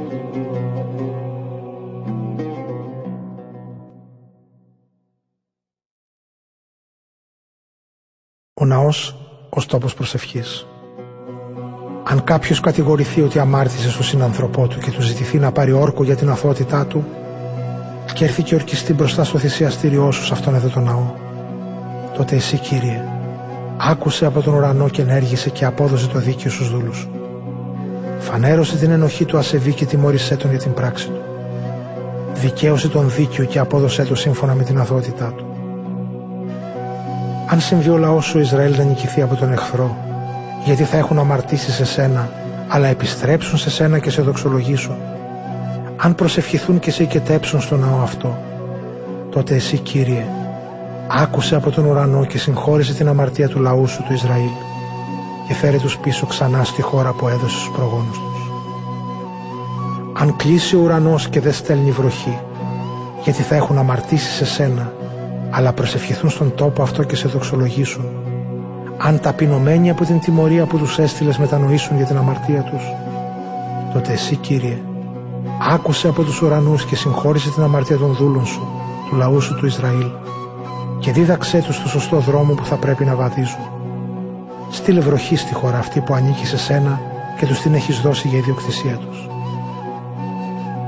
Αν πέσει πείνα στη χώρα ή θανατικό, αν έρθει λίβαση, μούχλα των συντηρών ή ακρίδα κάθε είδους, αν οι εχθροί τους φτάσουν ως τις πόλεις τους και τις πολιορκήσουν ή έρθει οποιαδήποτε μάστιγα ή αρρώστια, αλλά προσευχηθούν οι Ισραηλίτες, είτε ατομικά είτε ομαδικά, υψώνοντας τα χέρια τους προς τον ναό αυτό με τύψη στην καρδιά τους, τότε εσύ, Κύριε, άκουσε από τον ουρανό που κατοικείς, συγχώρησέ τους και ενέργησε αποδίδοντας τον καθένα σύμφωνα με τα έργα τους. Εσύ γνωρίζεις την καρδιά του καθενός. Μόνον εσύ γνωρίζεις όλων των ανθρώπων τις καρδιές. Έτσι θα σε σέβονται όσο θα ζουν στη χώρα αυτή που έδωσε στους προγόνους μας. Ακόμα και έναν ξένο που δεν ανήκει στο λαό σου τον Ισραήλ, αλλά ήρθε από κάποια χώρα μακρινή επειδή άκουσε για σένα πόσο μεγάλος είσαι και πόσο μεγάλη, πόσο μεγάλη, πόσο ακαταμάχητη είναι η δύναμή σου, αν έρθει και προσευχηθεί στο ναό αυτό, άκουσέ τον κι αυτόν εσύ, Κύριε, από τον ουρανό που κατοικείς και δώσ' του ό,τι σου ζητήσει. Έτσι θα σε γνωρίσουν όλα τα έθνη της γης και θα σε σέβονται, όπως ο λαός σου Ισραήλ. Έτσι θα μάθουν ότι ο ναός αυτός που έχτισα είναι ο τόπος όπου εσύ λατρεύεσαι. Όταν ο λαός σου θα πηγαίνει να πολεμήσει τους εχθρούς του, όπου εσύ τον στείλεις, αν προσευχηθείς εσένα τον Κύριο, στρέφοντας τα μάτια προς αυτή την πόλη που διάλεξες και προς τον ναό που σου έχτισα, τότε εσύ, Κύριε, άκουσε από τον ουρανό την προσευχή τους και την παράκλησή τους και απόδωσε το δίκαιο τους. Αν αμαρτήσουν σε σένα, αφού κανείς δεν είναι αναμάρτητος, και οργιστείς εναντίον τους και τους παραδώσεις τους εχθρούς τους και αυτοί τους οδηγήσουν αιχμαλώτους σε εχθρική χώρα κοντινή ή μακρινή, αλλά εκεί στη χώρα όπου θα βρίσκονται αιχμάλωτοι, συνέλθουν και μετανοήσουν και σε παρακαλέσουν από εκεί και σου πούν «Αμαρτήσαμε, ανομήσαμε και αδικήσαμε». Αν επιστρέψουν σε σένα με όλη τους την καρδιά και την ψυχή, εκεί στη χώρα των εχθρών που τους εχμαλώθησαν, και προσευχηθούν σε σένα στραμμένοι προς τη χώρα τους, αυτήν που έδωσες στους προγόνους τους, προς την πόλη που διάλεξες και προς τον ναό που έχτισα για σένα, τότε εσύ, Κύριε, άκουσε από τον ουρανό που κατοικείς την προσευχή τους και την παράκλησή τους και απόδωσέ τους το δίκαιο τους. Συγχώρησέ τους που αμάρτησαν σε σένα και σε παρήκουσαν, και κάνε να τους πλαχνιστούν εκείνοι που τους εχμαλώτησαν και να τους δείξουν συμπόνια. Πράγματι, αυτή είναι ο λαός σου που σου ανήκει, από τότε που τους έβγαλες από την Αίγυπτο, μέσα από το καμίνι που λιώνει το σίδερο. Ας είναι πάντοτε ανοιχτά τα μάτια σου στην παράκληση του δούλου σου και στην παράκληση του λαού σου του Ισραήλ, για να τους ακούς και να τους δίνεις ό,τι θα σου ζητούν. γιατί εσύ τους ξεχώρισες μέσα από όλους τους λαούς της γης, για να είναι ο λαός που θα σου ανήκει, όπως το διακήρυξες με τον Μωυσή το δούλο σου, όταν έβγαζες τους προγόνους μας από την Αίγυπτο. Κύριε, Κύριε.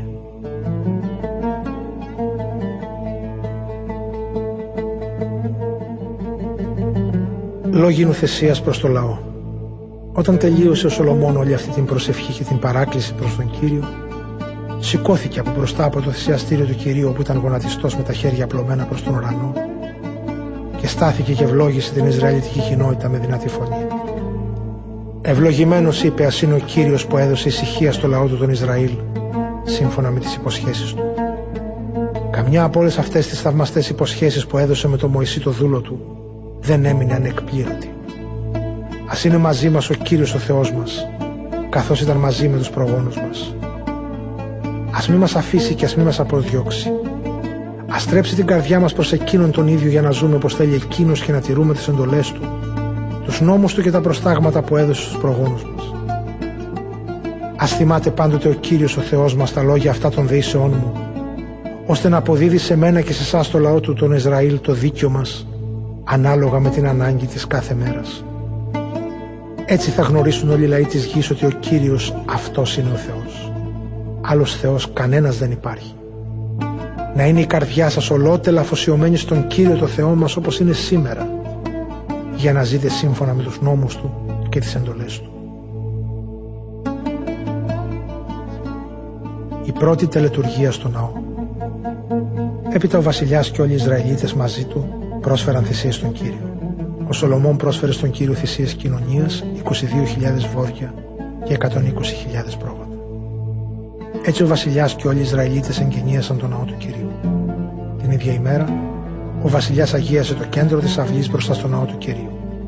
Το χάλκινο θυσιαστήριο μπροστά στην είσοδο του ναού ήταν μικρό για να δεχτεί όλες εκείνες τις θυσίες. Γι' αυτό ο Σολομών χρησιμοποίησε την αυλή για να προσφέρει τα ολοκαυτώματα, τις ανέμακτες προσφορές και τα παχιά μέρη για τις θυσίες κοινωνίας. Επίσης ο Σολομών και μαζί του όλος ο λαός Ισραήλ έκαναν τη γιορτή της κοινοπηγίας ενώπιον του Κυρίου του Θεού μας για εφτά μέρες, σε μια τεράστια συγκέντρωση λαού. Είχαν έρθει από παντού, από τα περίχωρα της Χαμάθ ως το χήμαρο της Αιγύπτου. Την όγδοη μέρα ο βασιλιάς απέλυσε το λαό. Όλοι ευλόγησαν το βασιλιά και έφυγαν για τα σπίτια τους χαρούμενοι και ευχαριστημένοι, που ο Κύριος είχε δώσει πλούσιες τις ευλογίες του στο δούλο του Δαβίδ και στον Ισραήλ το λαό του.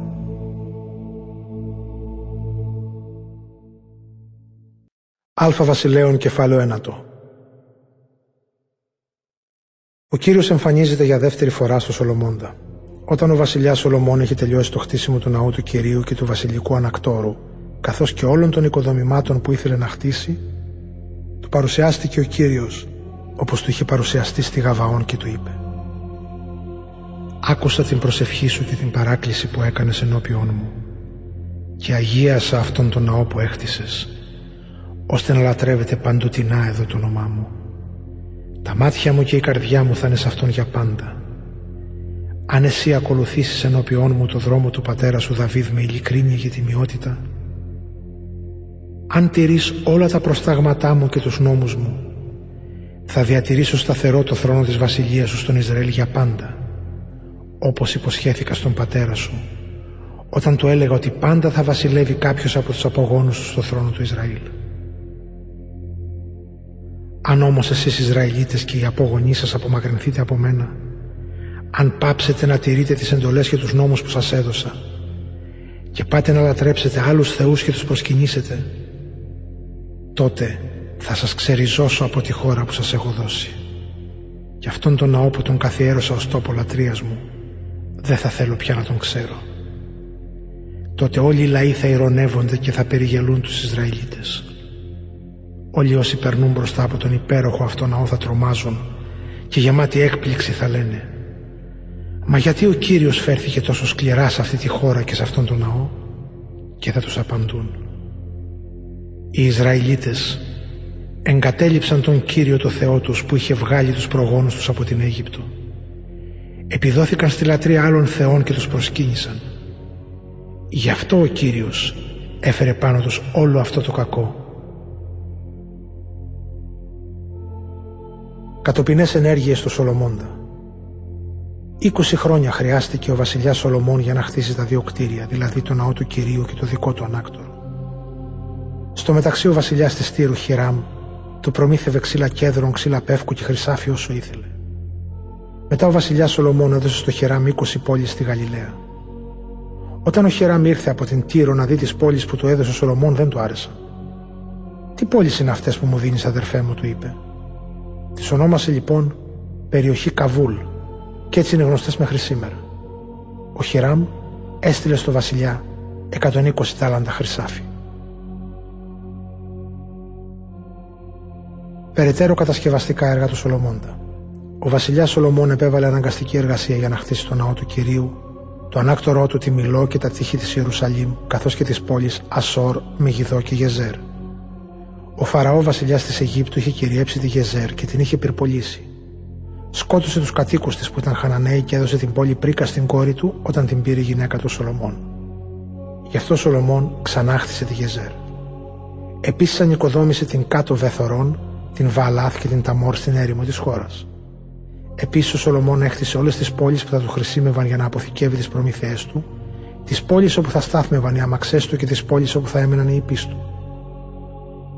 Αποπεράτωσε όλες τις κατασκευές που είχε σχεδιάσει για μέσα στην Ιερουσαλήμ, στο Λίβανο και σε όλες τις άλλες χώρες της επικρατειάς του.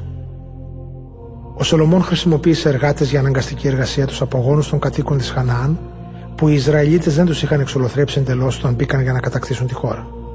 Αυτοί ήταν Αμοραίοι, Χεταίοι, Φερεζαίοι, Εβαίοι και οι Ιεβουσαίοι. Οι απόγονοί τους εξακολουθούν να είναι δούλοι μέχρι σήμερα. Στους Ισραηλίτες όμως δεν επέβαλε ο Σολομών αναγκαστική εργασία.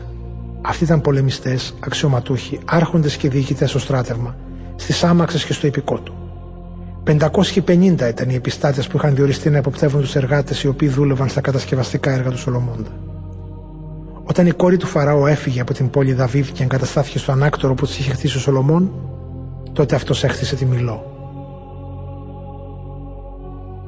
Οι τακτικές θυσίες του Σολομώντα.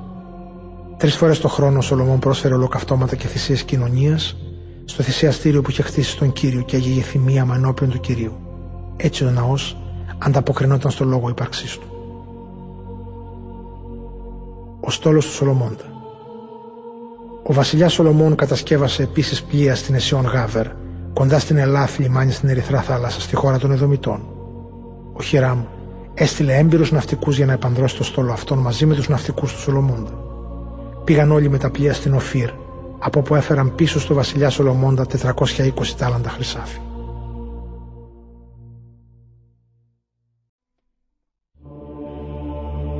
Αλφα Βασιλέων, κεφάλαιο δέκατο. Η βασίλισσα της Σαββά επισκέπτεται τον Σολομών. Η βασίλισσα της Σαββά άκουσε τις φήμες για τον Σολομώντα και για τον ναό που είχε οικοδομήσει προς τιμήν του Κυρίου. Ήρθε λοιπόν στην Ιερουσαλήμ για να διαπιστώσει η ίδια τη σοφία του βασιλιά, θέτοντάς του δύσκολα ερωτήματα. Μαζί της είχε μια τεράστια ακολουθία και καμήλες φορτωμένες αρώματα, άφθονο χρυσάφι και πολύτιμα πετράδια. Κατά τη συνάντησή της με τον Σολομώντα μίλησε μαζί του για όλα τα θέματα που είχε προετοιμαστεί να του αναφέρει. Ο Σολομών απάντησε σε όλα τα ερωτήματά της. Καμιά ερώτηση δεν έμεινε σκοτεινή που να μην μπορέσει ο βασιλιάς να απαντήσει. Η βασίλισσα της Σαββά άκουσε όλες τις σοφές παροιμίες του Σολομώντα και είδε το ανάκτορο που είχε χτίσει. Είδε τα φαγητά στο τραπέζι του και τα σπίτια των αξιωματούχων, τη συμπεριφορά του υπηρετικού προσωπικού του και τις στολές αυτών που σέρβιραν τα φαγητά και τα ποτά. Είδε και την πομπή με την οποία ο Σολομών ανέβαινε στο ναό του Κυρίου και έμεινε κατάπληκτη. Είπε λοιπόν στο βασιλιά: «Αλήθεια ήταν όλα αυτά που άκουγα στη χώρα μου για τα έργα σου και τη σοφία σου. Δεν πίστευα όμως τις διάφορες φήμες όσο του ήρθα και είδα με τα μάτια μου. Ούτε τα μισά δεν μου είχαν πει. Η σοφία σου και τα αγαθά σου ξεπερνούν κάθε τι που άκουσα για σένα. Ευτυχείς είναι οι γυναίκες σου. Ευτυχείς όλοι αυτοί οι αξιωματούχοι σου που στέκονται γύρω σου και ακούνε συνέχεια τα σοφά σου λόγια. Ας είναι ευλογημένος ο Κύριος ο Θεός σου, που σε διάλεξε να σε ανεβάσει στο θρόνο του Ισραήλ. Ο Κύριος αγαπάει πάντα τον Ισραήλ. Γι' αυτό έκανε σένα βασιλιά, για να κάνεις σωστή κρίση και να απονέμεις δικαιοσύνη. Μετά πρόσφερε στο βασιλιά εκατόν είκοσι τάλαντα χρυσάφι και άφθονα αρώματα και πολύτιμα πετράδια. Δεν ξαναήρθαν ποτέ τόσα πολλά αρώματα, όσα δώρισε η βασίλισσα της Αβάς στο βασιλιά Σολομών. Τα πλοία του βασιλιά Χιράμ του είχαν φέρει χρυσάφι από την Οφύρ, είχαν φέρει από εκεί και πάρα πολλά ξύλα πεύκου και πολύτιμα πετράδια. Ο βασιλιάς με τα ξύλα του πεύκου έκανε ξυλουργικές κατασκευές στο ναό του Κυρίου και στο βασιλικό ανάκτο. Επίσης κατασκεύασε με αυτά τις κιθάρες και τις άρπες των ψαλμοδών. Τέτοια ξύλα πεύκου δεν έφτασαν, ούτε ξαναφάνηκαν στο λαό Ισραήλ μέχρι σήμερα. Ο βασιλιάς Σολομών δώρισε στη βασίλισσα της Σαββά όλα όσα αυτή επιθύμησε και του ζήτησε. Χώρια τα δώρα που της πρόσφερε από μόνος του, αντάξει ενός βασιλιάς σαν αυτόν. Έπειτα έφυγε και γύρισε στη χώρα της μαζί με τους ανθρώπους της. Η χλειδί, τα πλούτη και η δύναμη του Σολομών. Το βάρος του χρυσού που ερχόταν στο Σολομώντα κάθε χρόνο ήταν εξακόσια εξήντα έξι τάλαντα χρυσού. Σε αυτά δεν περιλαμβάνεται το χρυσάφι που προερχόταν από τους φόρους εισαγωγών που πλήρωναν τα εμπορικά πλοία ή από τη φορολόγηση των εμπόρων ή τη φορολόγηση των βασιλιάδων της Αραβίας ή από τις πράξεις που πραγματοποιούσαν οι διοικητές των επαρχιών. Ο βασιλιάς Σολομών κατασκεύασε διακόσιες μεγάλες ασπίδες από σφυρίλατο χρυσό. Κάθε ασπίδα καλύφθηκε με εξακόσιους κύκλους χρυσάφι και τριακόσιες μικρές ασπίδες από σφυρίλατο χρυσό. Κάθε μια καλύφθηκε με τρεις μνές χρυσάφι και τις τοποθέτησε όλες στο οίκημα που ονομαζόταν δάσος του Λιβάνου και αποτελούσε μέρος των ανακτόρων. Επίσης ο βασιλιάς κατασκεύασε ένα μεγάλο θρόνο από ελεφαντόδοντο και τον κάλυψε με καθαρό χρυσάφι. Ο θρόνος ήταν πάνω σε μια εξέδρα με έξι σκαλοπάτια και η πλάτη του θρόνου ήταν διακοσμημένη με ένα κεφάλι ταύρου. Στις δύο πλευρές του καθίσματος υπήρχαν πράτσα για τους αγκώνες και στα πλάγιά τους ήταν σκαλισμένα δύο λιοντάρια. Στις άκρες των έξι βαθμίδων του θρόνου είχαν τοποθετηθεί ανά δύο αγάρματα λιονταριών, συνολικά δώδεκα λιοντάρια. Παρόμοιο έργο δεν είχε κατασκευαστεί σε κανένα άλλο βασίλειο. Όλα τα σκεύη για το ποτό του βασιλιά Σολομώντα ήταν από χρυσάφι και τα σκεύη του ανακτόρου που ονομαζόταν δάσος του Λιβάνου ήταν από χρυσάφι καθαρό. Τίποτα δεν ήταν από ασήμι. Στις μέρες του Σολομώντα το ασήμι δεν είχε καμιά αξία. Γι' αυτό, επειδή ο βασιλιάς είχε το στόλο που ονομαζόταν Θαρσής, που μαζί με τα πλοία του βασιλιά Χιράμ έκαναν μακρινά ταξίδια. Μια φορά στα τρία χρόνια, τα πλοία Θαρσής έρχονταν φορτωμένα χρυσάφι και ασήμι, ελεφαντόδοτο, πιθήκους και παγόνια. Ο βασιλιάς Σολομών ξεπερνούσε όλους τους βασιλιάδες της γης στον πλούτο και στη σοφία. Όλοι ήθελαν να τον δουν για να ακούσουν τα λόγια της σοφίας του, με την οποία τον είχε πρικήσει ο Θεός. Κάθε χρόνο έφερνε καθένας το δώρο του, αντικείμενα ασημένια και χρυσά, ρούχα, όπλα και αρώματα, άλογα και μουλάρια. Ο Σολομών συγκέντρωσε πολεμικές άμαξες και ιππικό. Είχε χίλιες τετρακόσιες άμαξες και δώδεκα χιλιάδες αρματιλάτες. Μέρος αυτών εγκατέστησε κοντά τους στην Ιερουσαλήμ και τους άλλους της πόλης όπου ήταν σταθμευμένες οι άμαξες.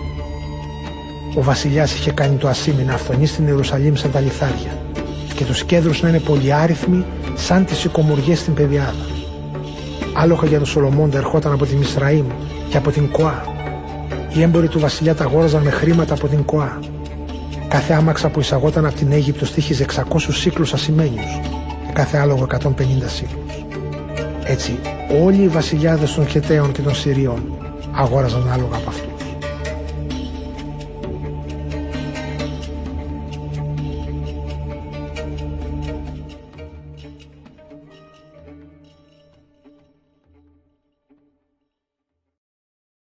Αλφα Βασιλέων, κεφάλαιο ενδέκατο. Αποστασία του Σολομώντα από το Θεό. Ο βασιλιάς Σολομών αγάπησε πολλές ξένες γυναίκες, εκτός από την κόρη του Φαραώ.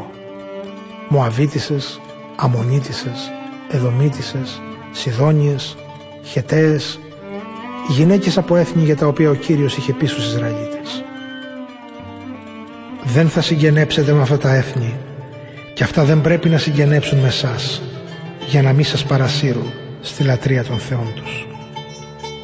Σε αυτές όλες τις γυναίκες ο Σολομών αφοσιώθηκε με αγάπη. Είχε επτακόσιες συζύγους πριγκίπισσες και τριακόσιες παλακίδες. Όλες αυτές τον επηρέασαν τόσο που η καρδιά του έπαψε να είναι αφοσιωμένη στο Θεό. Όταν γέρασε, οι γυναίκες του του γύρισαν τα μυαλά και λάτρεψε άλλους θεούς, Η καρδιά του δεν ήταν αφοσιωμένη στον Κύριο το Θεό του, όπως η καρδιά του Δαβίδ, του πατέρα του. Λάτρεψε την Αστάρτη που ήταν θεά των Σιδωνίων και τον Μιλκόμ, το βδέλιγμα των Αμμονιτών. Έπραξε ό,τι δυσαρεστούσε τον Κύριο και δεν τον ακολούθησε πιστά, όπως ο πατέρας του Δαβίδ. Εκείνη την εποχή ο Σολομών καθιέρωσε ιερόν τόπο για τον Χεμός, στο βδέλιγμα της Μωάβ, στο βουνό που βρίσκεται απέναντι από την Ιερουσαλήμ, καθώς και για τον Μιλκόμ, το βδέλιγμα των Αμμονιτών. Το ίδιο έκανε για όλους τους θεούς των ξένων γυναικών του, για να μπορούν αυτές να θυμιάζουν και να θυσιάζουν στους θεούς τους. Ο Κύριος, ο Θεός του Ισραήλ, είχε φανερωθεί δύο φορές στο Σολομώντα και τον είχε διατάξει ακριβώς αυτό, να μην λατρέψει άλλους θεούς. Ο βασιλιάς όμως ξέχασε τον Κύριο και δεν τήρησε τις εντολές του. Γι' αυτό και ο Κύριος οργίστηκε εναντίον του και του είπε: «Επειδή φέρθηκες με αυτόν τον τρόπο και δεν τήρησες τη συμφωνία μου και τους νόμους που εγώ σου είχα ορίσει, θα πάρω εξάπαντος τη βασιλεία από σένα και θα τη δώσω στο δούλο σου. Αλλά δεν θα το κάνω αυτό στις μέρες σου για χάρη του Δαβίδ, του πατέρα σου. Από τα χέρια του γιού σου θα την πάρω. Ωστόσο δεν θα πάρω ολόκληρη τη βασιλεία. Θα αφήσω στο γιο σου μία φυλή για χάρη του Δαβίδ του δούλου μου και για χάρη της Ιερουσαλήμ, της εκλεκτής μου πόλης». Ο Θεός ξεσηκώνει αντίπαλο στο Σολομώντα. Τότε ξεσήκωσε ο Κύριος εναντίον του Σολομώντα έναν εχθρό του, έναν Εδωμίτη που λεγόταν Αδάδ, απόγονο του βασιλικού οίκου της Εδόμ. Την εποχή που ο Δαβίδ κατέλαβε το βασίλειο της Εδόμ, ο αρχιστράτηγος Ιωάβ είχε πάει με το στρατό και έμεινε εκεί έξι μήνες προκειμένου να θάψει τους νεκρούς στρατιώτες των Ισραηλιτών. Τότε σκότωσε και όλα τα αρσενικά της Εδόμ. Από εκείνη τη σφαγή γλίτωσε ο νεαρός τότε Αδάδ και μαζί του αρκετοί Εδωμίτες, δούλοι του πατέρα του, οι οποίοι κατέφυγαν στην Αίγυπτο. Έφυγαν όλοι τους από την περιοχή της Μαδιάμ και πήγαν στην έρημο Φαράν. Από εκεί πήραν μαζί τους μερικούς άντρες και πήγαν στην Αίγυπτο στο Φαραώ. Αυτός πρόσφερε στον Αδάδ στέγη και κτήματα και διέταξε να του δοθούν τρόφιμα για τη διατροφή του. Ο νεαρός Αδάδ απέκτησε την εύνοια του Φαραώ, ο οποίος του έδωσε γυναίκα την αδελφή της γυναίκας του, της βασίλισσας Ταχπενές. Η αδερφή της Ταχπενές γέννησε στον Αδάδ γιο, τον Γενουβάθ, τον οποίον τον ανέθρεψε η ίδια μέσα στο ανάκτορο του Φαραώ. Εκεί ο Γενουβάθ ζούσε συντροφιά με τους κανονικούς γιους του Φαραώ. Όταν έμαθε ο Αδάδ στην Αίγυπτο ότι πέθανε ο Δαβίδ και ο αρχιστράτηγος Ιωάβ, είπε στο Φαραώ: «Άφησέ με να γυρίσω στην πατρίδα μου». Ο Φαραώ τον ρώτησε: «Τι σου λείπει κοντά μου και ζητάς να γυρίσεις στην πατρίδα σου?» Αυτός είπε: «Τίποτα. Άφησέ με όμως να γυρίσω».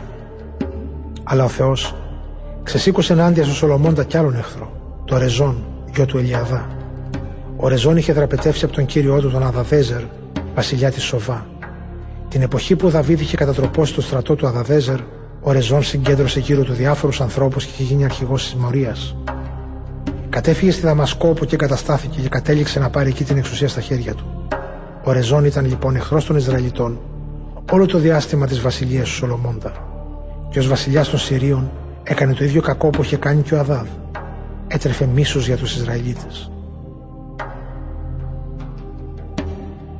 Αναγγελία της τιμωρίας για την απίθεια του Σολομώντα. Ο Ιεροβοάμ, γιος του Ναβάτ, ήταν ένας Εφραημίτης από την περιοχή της Σαριδά. Η μάνα του ήταν Χήρα και ονομαζόταν Σερουά. Ο ίδιος ήταν στην υπηρεσία του βασιλιά Σολομώντα, αλλά επαναστάτησε εναντίον του. Η ιστορία αυτής της εξέγερσης έχει ως εξής. Ήταν η εποχή που ο Σολομών έχτιζε τη Μιλώ και έκλεινε το άνοιγμα του τείχους της πόλης Δαβίδ του πατέρα του. Ο Ιεροβοάμ ήταν ικανός και δυνατός.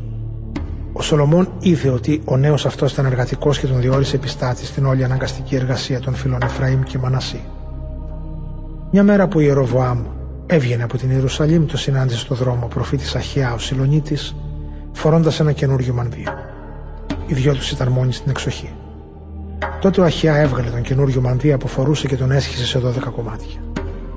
«Πάρε για τον εαυτό σου τα δέκα κομμάτια», είπε στον Ιεροβοάμ, «γιατί ο Κύριος, ο Θεός του Ισραήλ, λέει τα εξής: θα πάρω τη βασιλεία από τον Σολομώντα και θα δώσω σε σένα τις δέκα φυλές. Σε αυτόν θα μείνει μόνο μία φυλή, και αυτό για χάρη του δούλου μου του Δαβίδ και για χάρη της Ιερουσαλήμ, της πόλης που τη διάλεξα μέσα από όλες τις φυλές του Ισραήλ. Οι Ισραηλίτες με εγκατέλειψαν και προσκύνησαν την Αστάρτη θεά των Σιδωνίων, το Χεμός θεό των Μωαβιτών και τον Μιλχόμ το θεό των Αμμονιτών. Δεν ακολούθησαν το δρόμο που τους είχα υποδείξει για να κάνουν εκείνο που είναι στα μάτια μου σωστό και να τηρούν τους νόμους μου και τις εντολές μου, όπως ο Δαβίδ ο πατέρας του Σολομώντα. Ωστόσο, δεν θα πάρω από τον Σολομώντα ολόκληρη τη βασιλεία, αλλά θα τον αφήσω να είναι ηγεμόνας όσο θα ζει, για χάρη του Δαβίδ του εκλεκτού δούλου μου, που τήρησε τις εντολές μου και τους νόμους μου. Θα πάρω όμως το βασίλειο, δηλαδή τις δέκα φυλές από το γιο του, και θα το δώσω σε σένα. Στο γιο του θα αφήσω μία φυλή για να υπάρχει πάντα ενώπιόν μου ένας απόγονος του Δαβίδ του δούλου μου, στην Ιερουσαλήμ, την πόλη που διάλεξα για τον εαυτό μου, για να λατρεύετε το όνομά μου σε αυτήν. Και σένα, Ιεροβοάμ, θα σε πάρω και θα σε κάνω βασιλιά όπως το επιθυμείς. Θα βασιλέψεις τον Ισραήλ, και αν υπακούς σε όλα όσα θα σε διατάζουν, αν βαδίζεις τους δρόμους μου, αν κάνεις ό,τι εγώ θεωρώ σωστό, αν τηρείς τους νόμους μου και τις εντολές μου όπως έκανε ο δούλος μου ο Δαβίδ, τότε εγώ θα είμαι μαζί σου και θα σου χαρίσω σταθερή δυναστεία όπως έκανα στον Δαβίδ. Θα σου δώσω τον Ισραήλ για να ταπεινώσω τους απογόνους του Δαβίδ, αλλά αυτό δεν θα κρατήσει για πάντα. Γι' αυτό ο Σολομών ζητούσε να σκοτώσει τον Ιεροβοάμ, αλλά εκείνος κατέφυγε στην Αίγυπτο, στο Φαραώ Σισάκ. Εκεί έμεινε όσο του πέθανε ο Σολομών. Θάνατος του Σολομώντα. Η υπόλοιπη ιστορία του Σολομώντα, τα πεπραγμένα της διακυβέρνησής του και η σοφία του, είναι όλα καταχωρισμένα στο βιβλίο των πράξεων του Σολομώντα. σαράντα χρόνια βασίλεψε από την Ιερουσαλήμ σε ολόκληρο τον Ισραήλ. Όταν πέθανε, τον έθαψαν κοντά στον πατέρα του στην πόλη Δαβίδ. Στο θρόνο τον διαδέχθηκε ο γιος του Ροβοάμ. Αλφα Βασιλέων, κεφάλαιο δώδεκα. Ανταρσία των δέκα φυλών του Ισραήλ. Ο Ροβοάμ πήγε στη Σιχέμ, γιατί εκεί είχαν συγκεντρωθεί οι βόρειες φυλές, δηλαδή του Ισραήλ, για να τον ανακηρύξουν βασιλιά. Ο Ιεροβοάμ, γιος του Ναβάτ, βρισκόταν ακόμα στην Αίγυπτο, όπου είχε καταφύγει για να γλιτώσει από τον βασιλιά Σολομώντα. Όταν έμαθε για τη συγκέντρωση στη Σιχέμ, σκέφτηκε να παραμείνει στην Αίγυπτο. Έστειλαν όμως και τον κάλεσαν και έτσι γύρισε. Πήγαν λοιπόν αυτός και όλη η Ισραηλιτική κοινότητα στον Ροβοάμ και του είπαν: «Ο πατέρας σου έβαλε βαρύ ζυγό πάνω μας. Αν τώρα εσύ ελαφρύνεις το ζυγό της σκληρής δουλειάς που μας επιφόρτησε ο πατέρας σου, τότε θα σε υπηρετούμε». Ο Ροβοάμ τους είπε: «Φύγετε και μετά από τρεις μέρες ελάτε πάλι να με συναντήσετε». Έτσι ο λαός διαλύθηκε. Ο βασιλιάς συμβουλεύτηκε τους πρεσβυτέρους που ο πατέρας του Σολομών είχε στην υπηρεσία του όταν ζούσε. «Τι με συμβουλεύετε να απαντήσω σε αυτόν τον λαό?» τους ρώτησε. Εκείνοι του απάντησαν: «Αν δείξεις πως είσαι πρόθυμος να υπηρετήσεις αυτόν τον λαό και τους απαντήσεις με λόγια καλοσυνάτα, θα τους έχεις δούλους σου για πάντα». Αυτός όμως απέρριψε τη συμβουλή των πρεσβυτέρων και πήγε και ζήτησε τη συμβουλή των νεαρών που τον περιστήχιζαν και είχαν μεγαλώσει μαζί. «Τι με συμβουλεύετε?» τους ρώτησε, «να απαντήσω σε αυτόν τον λαό που μου ζητάνε να τους ελαφρώσω το ζυγό που έχει βάλει πάνω τους ο πατέρας μου?» Οι νεαροί του απάντησαν: «Άκου τι θα πεις στο λαό αυτό που σου παραπονιούνται για το βαρύ ζυγό του πατέρα σου και ζητούν να τους τον ελαφρώσεις. Το μικρό μου δάκτυλο είναι πιο χοντρό από το κοφό του πατέρα μου. Ο πατέρας μου, πες τους, σας φόρτωσε ζυγό βαρύ, αλλά εγώ θα σας τον κάνω ασήκωτο. Ο πατέρας μου σας τιμωρούσε με απλά μαστίγια. Εγώ θα σας τιμωρώ με μαστίγια που θα έχουν σίδερα στην άκρη». Την τρίτη μέρα ήρθαν ο Ιεροβοάμ και όλος ο λαός μπροστά στο βασιλιά Ροβοάμ, όπως τους είχε πει. Τότε ο βασιλιάς μίλησε στο λαό σκληρά και δεν ακολούθησε τη συμβουλή που του έδωσαν οι πρεσβύτεροι. Τους μίλησε κατά πώς τον συμβούλεψαν οι νεαροί. «Ο πατέρας μου έβαλε πάνω σας βαρύ ζυγό», τους είπε, «αλλά εγώ θα σας τον κάνω ασήκωτο. Ο πατέρας μου σας τιμωρούσε με απλά μαστίγια. Εγώ θα σας τιμωρώ με μαστίγια που θα έχουν σίδερα στην άκρη». Έτσι ο βασιλιάς δεν έκανε δεκτά τα αιτήματα του λαού, γιατί αυτό ήταν το θέλημα του Θεού. Έπρεπε ο Κύριος να πραγματοποιήσει την υπόσχεση που είχε δώσει στον Ιεροβοάμ γιο του Ναβάτ με τον προφήτη Αχιά, τον Σιλονίτη. Ο Ισραήλ αποσπάται από τη δυναστεία του Δαβίδ. Όταν οι Ισραηλίτες του Βορρά είδαν ότι ο βασιλιάς δεν τους άκουσε, του αποκρίθηκαν. Εμείς δεν έχουμε καμιά σχέση με τον Δαβίδ, τίποτα κοινό με το γιο του Ιεσέ. Στα σπίτια σας, Ισραηλίτες. Φρόντισε τώρα για τους απογόνους του Δαβίδ. Έτσι οι Ισραηλίτες έφυγαν για τα σπίτια τους. Ο Ροβάμ έγινε βασιλιάς μόνος στους Ισραηλίτες που κατοικούσαν στις πόλεις του Ιούδα. Και όταν έστειλε στους Ισραηλίτες του Βορρά τον Αδωρά με επόπτη των αναγκαστικών έργων, αυτοί τον έπιασαν και τον σκότωσαν με λιθοβολισμό. Μετά από αυτό, ο βασιλιάς Ροβάμ ανέβηκε εσπευσμένα στην αμαξά του και έφυγε για την Ιερουσαλήμ. Έτσι οι φυλές του Βορείου Ισραήλ ανεξαρτητοποιήθηκαν από τη δυναστεία του Δαβίδ, και αυτό ισχύει μέχρι σήμερα. Όταν οι Ισραηλίτες του Βορρά είδαν ότι είχε πια επιστρέψει ο Ιεροβάμ, έστειλαν και τον κάλεσαν στη συνέλευση και τον ανακήρυξαν βασιλιά του Ισραήλ. Κανένας δεν ακολούθησε τους απογόνους του Δαβίδ, παρά μόνο η φίλη Ιούδα. Ο Θεός αποτρέπει τον εμφύλιο πόλεμο. Όταν ο Ροβάμ ήρθε στην Ιερουσαλήμ, συγκέντρωσε από όλη τη φυλή Ιούδα και τη φυλή Βενιαμίν εκατόν ογδόντα χιλιάδες επίλεπτους πολεμιστές για να χτυπήσουν το βασίλειο του Ισραήλ και να εγκαταστήσουν αυτόν βασιλιά που ήταν γιος του Σολομώντα. Ο Κύριος όμως μίλησε στο Σεμαΐα, τον άνθρωπο του Θεού, και του είπε: «Πες εκ μέρους μου στο Ροβάμ, γιο του Σολομώντα και βασιλιά του Ιούδα, καθώς και σε όλο το λαό των φυλών Ιούδα και Βενιαμίν τα εξής: Μην πάτε να πολεμήσετε τα αδέρφια σας τους Ισραηλίτες. Να γυρίσετε καθένα στο σπίτι του, γιατί εγώ τα αποφάσισα όλα αυτά». Εκείνοι, όταν άκουσαν την προσταγή του Κυρίου, υπάκουσαν και διαλύθηκαν. Ο Ιεροβάμ παρασύρει τον Ισραήλ στην αμαρτία. Ο Ιεροβάμ οχύρωσε τη Σιχέμ στην ορεινή περιοχή της φυλής Εφραήμ και καταστάθηκε σε αυτήν. Μετά πήγε και οχύρωσε την πόλη Φανουήλ. Έκανε όμως την εξής σκέψη: «Όπως έχουν τώρα τα πράγματα, η βασιλεία μου θα περάσει πίσω στους απογόνους του Δαβίδ. Αν ο λαός αυτός αρχίσει να ανεβαίνει στην Ιερουσαλήμ για να προσφέρει θυσίες στον ναό του Κυρίου, τότε η καρδιά του θα στραφεί στον προηγούμενο κυριότο, τον Ροβάμ, βασιλιά του Ιούδα, και εμένα θα με σκοτώσουν». Έτσι ο βασιλιάς σκέφτηκε και κατασκεύασε δύο χρυσά μοσχάρια και είπε στο λαό: «Αρκετά μέχρι τώρα ανεβαίνατε στην Ιερουσαλήμ. Νάτι, εδώ είναι οι θεοί σας Ισραηλίτες που σας έβγαλαν από την Αίγυπτο». Και τοποθέτησε το ένα μοσχάρι στη Βεθήλ και το άλλο το παραχώρησε στη Δάν. Αυτό το πράγμα όμως ήταν αιτία αμαρτίας. Ο λαός συνόδευσε με πομπή τον ένα θεό στη Δάν. Ο Ιεροβάμ καθιέρωσε ιερούς τόπους και διόρισε ιερείς από το λαό οι οποίοι δεν ανήκαν στη φυλή Λεβί. Επίσης όρισε ως επίσημη γιορτή τη δέκατη πέμπτη μέρα του όγδοου μήνα, αντίστοιχη της γιορτής του Ιούδα, και πρόσφερε ο ίδιος τις θυσίες στο θυσιαστήριο. Αυτό συνέβη στη Βεθήλ, όπου και θυσίασε στα μοσχάρια που είχε κατασκευάσει και τα είχε στήσει εκεί. Επίσης εγκατέστησε τους ιερείς των ιερών τόπων, τους οποίους τόπους ο ίδιος είχε καθιερώσει. Ο προφήτης του Ιούδα προειδοποιεί τον Ιεροβάμ.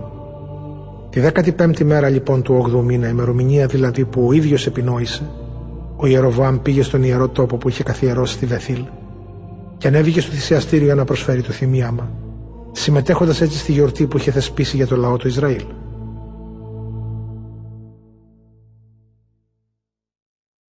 Βασιλέον Α, κεφάλαιο δεκατρία. Με εντολή του Κυρίου όμως είχε πάει στη Βεθήλ και ένας προφήτης από τη χώρα του Ιούδα. Και τη στιγμή που Ιεροβοάμ στεκόταν μπροστά στο θυσιαστήριο για να προσφέρει το θυμίαμα, ο προφήτης απίφθινε στο θυσιαστήριο το λόγο του Κυρίου. «Θυσιαστήριο, θυσιαστήριο», είπε, «να τι λέει ο Κύριος. Ένας γιος θα γεννηθεί από τους απογόνους του Δαβίδ, που το όνομά του θα είναι Ιωσίας. Αυτός θα θυσιάσει πάνω σου τους ιερείς των ιερών τόπων, εκεί όπου αυτοί τώρα προσφέρουν τη θυσία του θυμιάματος, και θα κάψει πάνω σου κόκαλα ανθρώπων». Και αμέσως μετά είπε: «Να ποιο θα είναι το σημείο ότι μίλησε ο Κύριος. Το θυσιαστήριο αυτό θα σπάσει και θα χυθεί η στάχτη που είναι πάνω του». Όταν ο βασιλιάς Ιεροβοάμ άκουσε τα λόγια που είπε ο προφήτης εναντίον του θυσιαστηρίου της Βεθήλ, άπλωσε το χέρι του πάνω από το θυσιαστήριο εναντίον του προφήτη και πρόσταξε: «Πιάστε τον». Αλλά το χέρι του ξεράθηκε και δεν μπορούσε να το ξαναφέρει στη θέση του. Τότε έσπασε το θυσιαστήριο και χύθηκε η στάχτη του, σύμφωνα με το σημείο που έδωσε ο προφήτης με εντολή του Κυρίου. Ο βασιλιάς τότε αποκρίθηκε στον προφήτη: «Παρακάλεσε λοιπόν τον Κύριο το Θεό σου και προσευχήσου για μένα να γυρίσει το χέρι μου στη θέση του». Ο προφήτης παρακάλεσε τον Κύριο να γυρίσει το χέρι του βασιλιά στη θέση του, και το χέρι έγινε όπως πρώτα. Ο βασιλιάς είπε στον προφήτη: Έλα μαζί μου σπίτι να φας για να πάρεις δύναμη και θα σου κάνω και ένα δώρο. Ο προφήτης όμως του απάντησε: ακόμα κι αν μου δίνες το μισό από το σπίτι σου, δεν θα ερχόμουν μαζί σου. Δεν θα φάω και δεν θα πιω τίποτα σε αυτόν εδώ τον τόπο, γιατί αυτή η εντολή μου δόθηκε με το λόγο του Κυρίου. Δεν θα φας, ούτε θα πιεις τίποτα, ούτε θα γυρίσεις πίσω από τον ίδιο δρόμο που ήρθες. Έτσι έφυγε ο προφήτης και ακολούθησε δρόμο διαφορετικό από εκείνον που είχε πάρει για να έρθει στη Βεθήλ. Ο προφήτης παραβαίνει την εντολή του Θεού. Στη Βεθήλ κατοικούσε ένας γέροντας προφήτης. Οι γη του ήρθαν και του διηγήθηκαν όλα όσα έκανε ο άνθρωπος του Θεού εκείνη την ημέρα στη Βεθήλ, καθώς και τα λόγια που είπε στο βασιλιά. Ο πατέρας τους τους ρώτησε: ποιο δρόμο πήρε ο προφήτης? Οι γη του του έδειξαν το δρόμο που πήρε ο άνθρωπος του Θεού που είχε έρθει από τον Ιούδα. Τότε είπε στους γιους του: σαμαρώστε μου το γαϊδούρι. Του το σαμάρωσαν, ανέβηκε πάνω του και ακολούθησε το δρόμο που είχε πάρει ο άνθρωπος του Θεού. Τον βρήκε να κάθεται κάτω από μια βελανιδιά και τον ρώτησε: εσύ είσαι ο άνθρωπος του Θεού που ήρθε από τη χώρα του Ιούδα? Εκείνος απάντησε: εγώ είμαι. Έλα μαζί μου στο σπίτι, του λέει, να φας κάτι. Ο προφήτης απάντησε: δεν μπορώ να γυρίσω και να έρθω μαζί σου. Δεν θα φάω και δεν θα πιω τίποτε μαζί σου σε αυτόν εδώ τον τόπο. Η εντολή που μου δόθηκε με το λόγο του Θεού είναι να μην φάω και να μην πιω τίποτα εδώ, μήτε να γυρίσω πίσω από το δρόμο από που είχα έρθει. Ο άλλος του είπε: κι εγώ προφήτης είμαι όπως εσύ. Ένας άγγελος με εντολή του Κυρίου μου είπε να σε πάρω στο σπίτι μου για να φας και να πιείς. Του έλεγε όμως ψέματα. Πήγε λοιπόν μαζί του στο σπίτι του και έφαγε και ήπιε. Αλλά ενώ κάθονταν στο τραπέζι, ήρθε λόγος του Κυρίου στο γέροντα προφήτη της Βεθήλ και είπε στον άνθρωπο του Θεού που επέστρεφε στη χώρα του Ιούδα: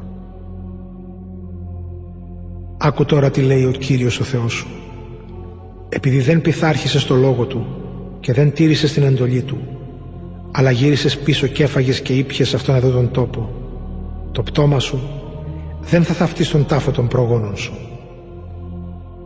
Αφού ο προφήτης του Ιούδα τέλειωσε το φαγητό του και το ποτό του, ο γέροντας προφήτης του σαμάρωσε το γαϊδούρι για να γυρίσει πίσω. Αλλά καθώς γύριζε, τον συνάντησε στο δρόμο ένα λιοντάρι, όρμησε πάνω του και τον σκότωσε. Το πτώμα του προφήτη έμεινε εκεί πεσμένο πάνω στο δρόμο. Το γαϊδούρι και το λιοντάρι στέκονταν πλάι του.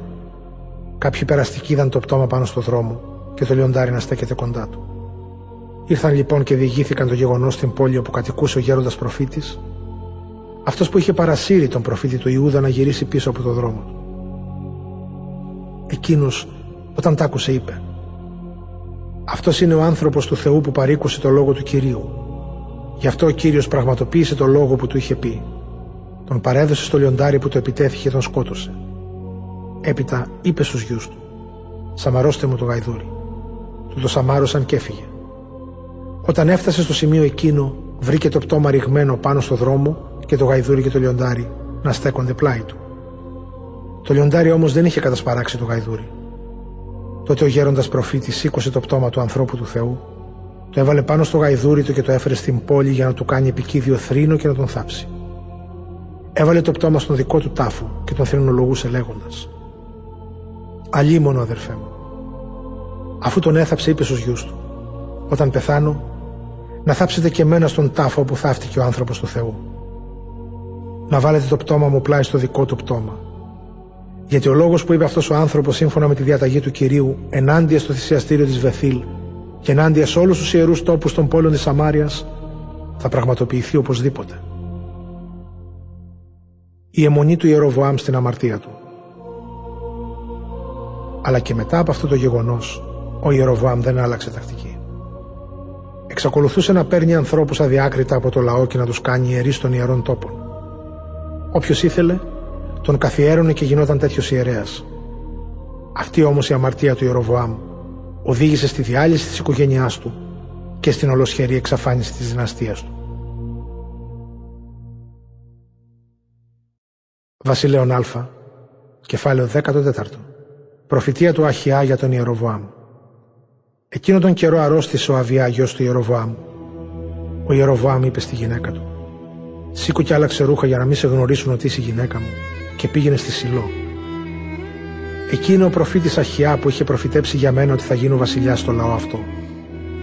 Πάρε μαζί σου και δέκα ψωμιά, γλυκίσματα και ένα δοχείο μέλι και πήγαινε να τον βρεις. Αυτός θα σου πει τι θα γίνει με το παιδί. Έτσι και έκανε η γυναίκα του Ιεροβοάμ. Σηκώθηκε και πήγε στη Σιλώ στο σπίτι του Αχιά. Ο Αχιά δεν μπορούσε πια να δει, γιατί τα μάτια του είχαν αδυνατήσει από τα γερατιά. Ο Κύριος όμως του είχε πει: «Πρόσεξε, θα έρθει η γυναίκα του Ιεροβοάμ μεταμφιεσμένη να σου ζητήσει προφητικό λόγο σχετικά με το γιο της που είναι άρρωστος. Αυτό και αυτό θα της πεις». Όταν άκουσε ο Αχιά τα βήματά της τη στιγμή που έμπαινε στην πόρτα, της είπε: «Έλα, γυναίκα του Ιεροβοάμ, γιατί έχεις μεταμφιεστεί? Έχω εντολή να σου δώσω σκληρό μήνυμα. Πήγαινε να διαβάσεις στον Ιεροβοάμ αυτό που του λέει ο Κύριος ο Θεός του Ισραήλ. Εγώ ανέδειξα εσένα μέσα από όλους τους άλλους και σε έκανα ηγεμόνα στο λαό μου τον Ισραήλ. Πήρα τη βασιλεία από τους απογόνους του Δαβίδ και την έδωσα σε σένα. Εσύ όμως δεν ήσουν όπως ο δούλος μου ο Δαβίδ, που τηρούσε τις εντολές μου και με ακολουθούσε μόλι του την καρδιά. Εκείνος έκανε μόνον ό,τι εγώ θεωρούσα σωστό. Τώρα εσύ φέρθηκες χειρότερα από όλους τους προκατόχους σου. Με εξόργησες φτιάχνοντας ξένους θεούς και χιτά ομοιώματα και εμένα με αγνόησες. Γι' αυτό κι εγώ θα προκαλέσω δυστυχία στη δυναστεία σου, Ιεροβοάμ. Θα εξαφανίσω από αυτήν όλα τα αρσενικά δούλους ή ελεύθερους και θα σαρώσω την οικογένειά σου όπως σαρώνει κάποιος την κοπριά, ώσπου να την εξαφανίσει εντελώς. Όποιος από την οικογένειά σου πεθάνει στην πόλη, το πτώμα του θα το φάνε τα σκυλιά, και όποιος πεθάνει έξω στα χωράφια, τον φάνε τα όρνεα, γιατί ο Κύριος το είπε. Σήκω λοιπόν και πήγαινε στο σπίτι σου. Όταν θα μπαίνεις στην πόλη, το παιδί θα πεθάνει. Όλοι οι Ισραηλίτες θα συμμετάσχουν στον επικίδιο θρήνο και θα το ενταφιάσουν. Μόνο αυτό από την οικογένεια του Ιεροβοάμ θα μπει σε τάφο, γιατί μόνος σε αυτό από όλη την οικογένεια βρήκε κάποιο καλό ο Κύριος, ο Θεός του Ισραήλ. Και θα αναδείξει ο Κύριος το δικό του βασιλιά στον Ισραήλ, που θα εξαφανίσει τη δυναστεία του Ιεροβοάμ από σήμερα και μάλιστα από τώρα. Ο Κύριος θα χτυπήσει τον Ισραήλ και θα τον καταντήσει τρεμάμενο καλάμι πλάι στα νερά. Θα ξεριζώσει τον Ισραήλ από την ωραία του τη γη που την έδωσε στους προγόνους τους και θα τους διασκορπίσει πέρα από τον Εφράτη ποταμό. Κι όλα αυτά γιατί εξόργησαν τον Κύριο φτιάχνοντας ξύλινες λατρευτικές στήλες. Θα εγκαταλείψει τον Ισραήλ γιατί ο Ιεροβοάμ αμάρτησε και έγινε τι αναμαρτήσει και ο Ισραήλ». Η γυναίκα του Ιεροβοάμ σηκώθηκε και έφυγε και έφτασε στην Τυρσά. Μόλις το πόδι της πάτησε το κατόφλι του σπιτιού, πέθανε το παιδί. Όλοι οι Ισραηλίτες πήγαν στον επικίδιο θρήνο και το έθαψαν, όπως είχε πει ο Κύριος με το δούλο του τον Αχιά τον προφήτη. Η υπόλοιπη ιστορία του Ιεροβοάμ, πως πολέμησε και πως βασίλεψε, είναι καταχωρισμένα στο βιβλίο των χρονικών των βασιλιάδων του Ισραήλ. Ο Ιεροβοάμ βασίλεψε είκοσι δύο χρόνια στο θάνατό του. Στο θρόνο τον διαδέχθηκε ο γιος του Ναδάβ. Η βασιλεία του Ροβοάμ στον Ιούδα. Ο Ροβοάμ, γιος του Σολομώντα και της Νααμά της Αμμονίτισσας, έγινε βασιλιάς στον Ιούδα σε ηλικία σαράντα ένα ετών. Βασίλεψε δεκαεπτά χρόνια στην Ιερουσαλήμ, στην πόλη που τη διάλεξε ο Κύριος από όλες τις φυλές του Ισραήλ για να λατρεύεται το όνομά του εκεί. Ο λαός του Ιούδα έπραξε ό,τι δυσαρεστεί τον Κύριο και τον εξόργησαν με τις αμαρτίες τους περισσότερο από τους προγόνους τους. Καθιέρωσαν και αυτοί ιερούς τόπους και έστησαν λίθινες και ξύλινες λατρευτικές στήλες στις κορυφές των λόφων κάτω από τις σκιές των δέντρων.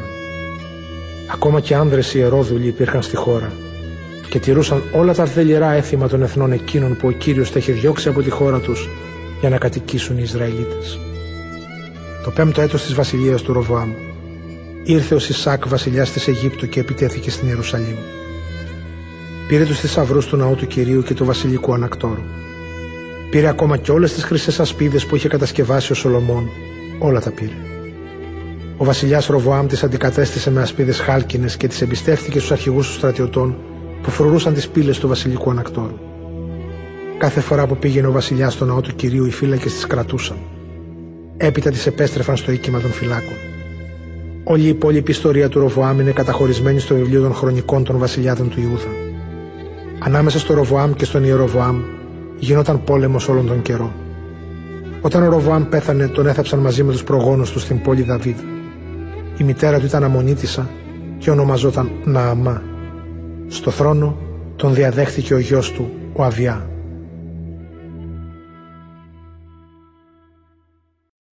Αλφα Βασιλέων, κεφάλαιο δεκαπέντε. Η βασιλεία του Αβιά στον Ιούδα. Το δέκατο όγδοο έτος της βασιλείας του Ιεροβοάμ γιου του Ναβάτ βασίλεψε στον Ιούδα ο Αβιά. Τρία χρόνια βασίλεψε στην Ιερουσαλήμ. Η μητέρα του ονομαζόταν Μααχά και ήταν κόρη του Αβεσσαλόμ. Ο Αβιά έκανε όλες τις αμαρτίες που είχε κάνει ο πατέρας του πριν από αυτόν. Η καρδιά του δεν ήταν αφοσιωμένη στον Κύριο το Θεό του, όπως ήταν η καρδιά του Δαβίδ του προγόνου του. Παρ' όλα αυτά, για χάρη του Δαβίδ ο Κύριος ο Θεός του του έδωσε γιο να τον διαδεχτεί, για να μην σβήσει η οικογένειά του και για να παραμείνει η Ιερουσαλήμ πρωτεύουσα του βασιλείου. Πράγματι, ο Δαβίδ είχε πράξει το σωστό ενώπιον του Κυρίου και σε όλη του τη ζωή δεν ξέφυγε από όλα όσα αυτός τον διέταξε, εκτός από την περίπτωση του Ουρία του Χεταίου. Ο πόλεμος που είχε ξεσπάσει ανάμεσα στον Ροβοάμ και στον Ιεροβοάμ συνεχίστηκε και σε όλη τη διάρκεια της ζωής του Αβιά, ανάμεσα σε αυτόν και στον Ιεροβοάμ. Όλη η υπόλοιπη ιστορία του Αβιά είναι καταχωρισμένη στο βιβλίο των Χρονικών των Βασιλιάδων του Ιούδα. Ο Αβιά πέθανε και τον έθαψαν στην πόλη Δαβίδ. Στο θρόνο τον διαδέχθηκε ο γιος του Άσα. Η βασιλεία του Άσα στον Ιούδα. Το εικοστό έτος της βασιλείας του Ιεροβοάμ στον Ισραήλ, βασιλιάς στον Ιούδα έγινε ο Άσα. Αυτός βασίλεψε στην Ιερουσαλήμ σαράντα ένα χρόνια. Η Μααχά, κόρη του Αβεσσαλόμ, ήταν βασιλομήτωρ. Ο Ασά έπραξε το σωστό ενώπιον του Κυρίου, όπως ο Δαβίδ ο προγονός του. Έδιωξε όλους τους ιερόδουλους άντρες από τη χώρα και κατέστρεψε τα είδωλα που είχαν κατασκευάσει οι προγονείς του. Ακόμη και τη Μααχά καθαίρεσε από το αξίωμα της βασιλομήτωρος, γιατί αυτή είχε κατασκευάσει ένα είδωλο της Αστάρτης. Ο Ασά κομμάτιασε το είδωλό της και το έκαψε στο χήμαρο των κέδρων.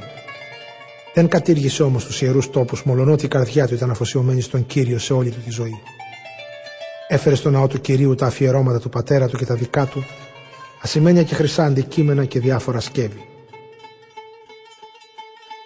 Συνθήκη του Ασά με τον Βεναδάδ.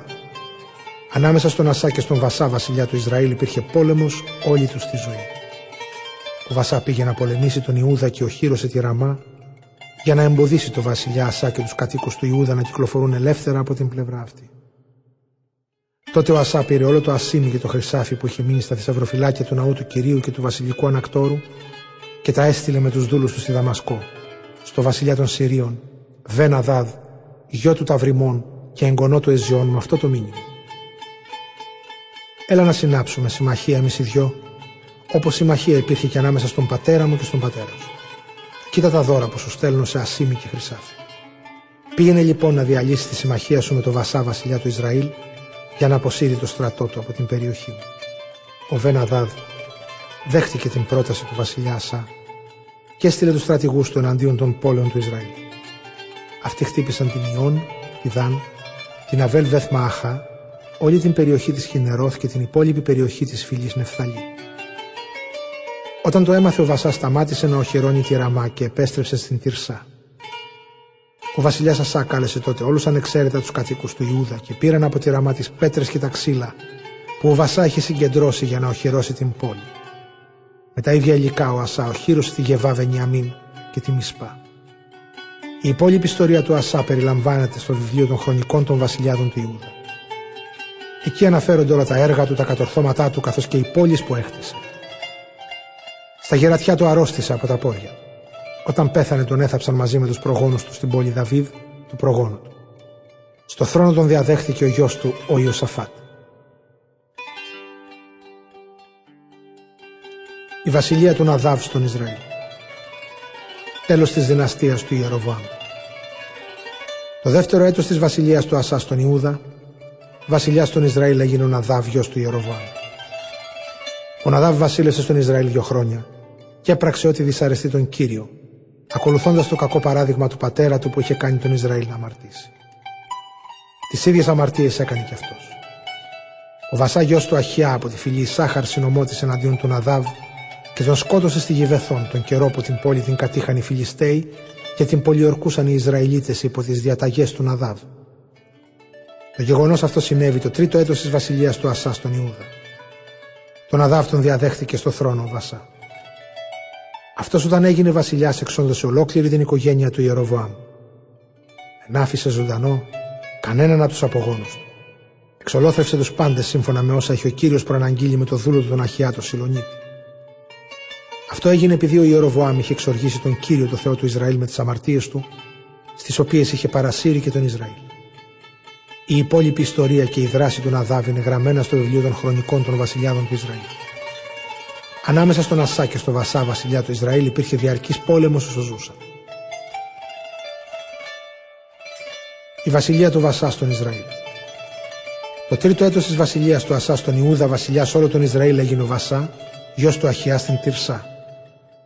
Βασίλεψε είκοσι τέσσερα χρόνια και έπραξε ό,τι δυσαρεστεί τον Κύριο, ακολουθώντας το κακό παράδειγμα του Ιεροβοάμ. Έκανε τις ίδιες αμαρτίες στις οποίες εκείνος είχε παρασύρει τον Ισραήλ.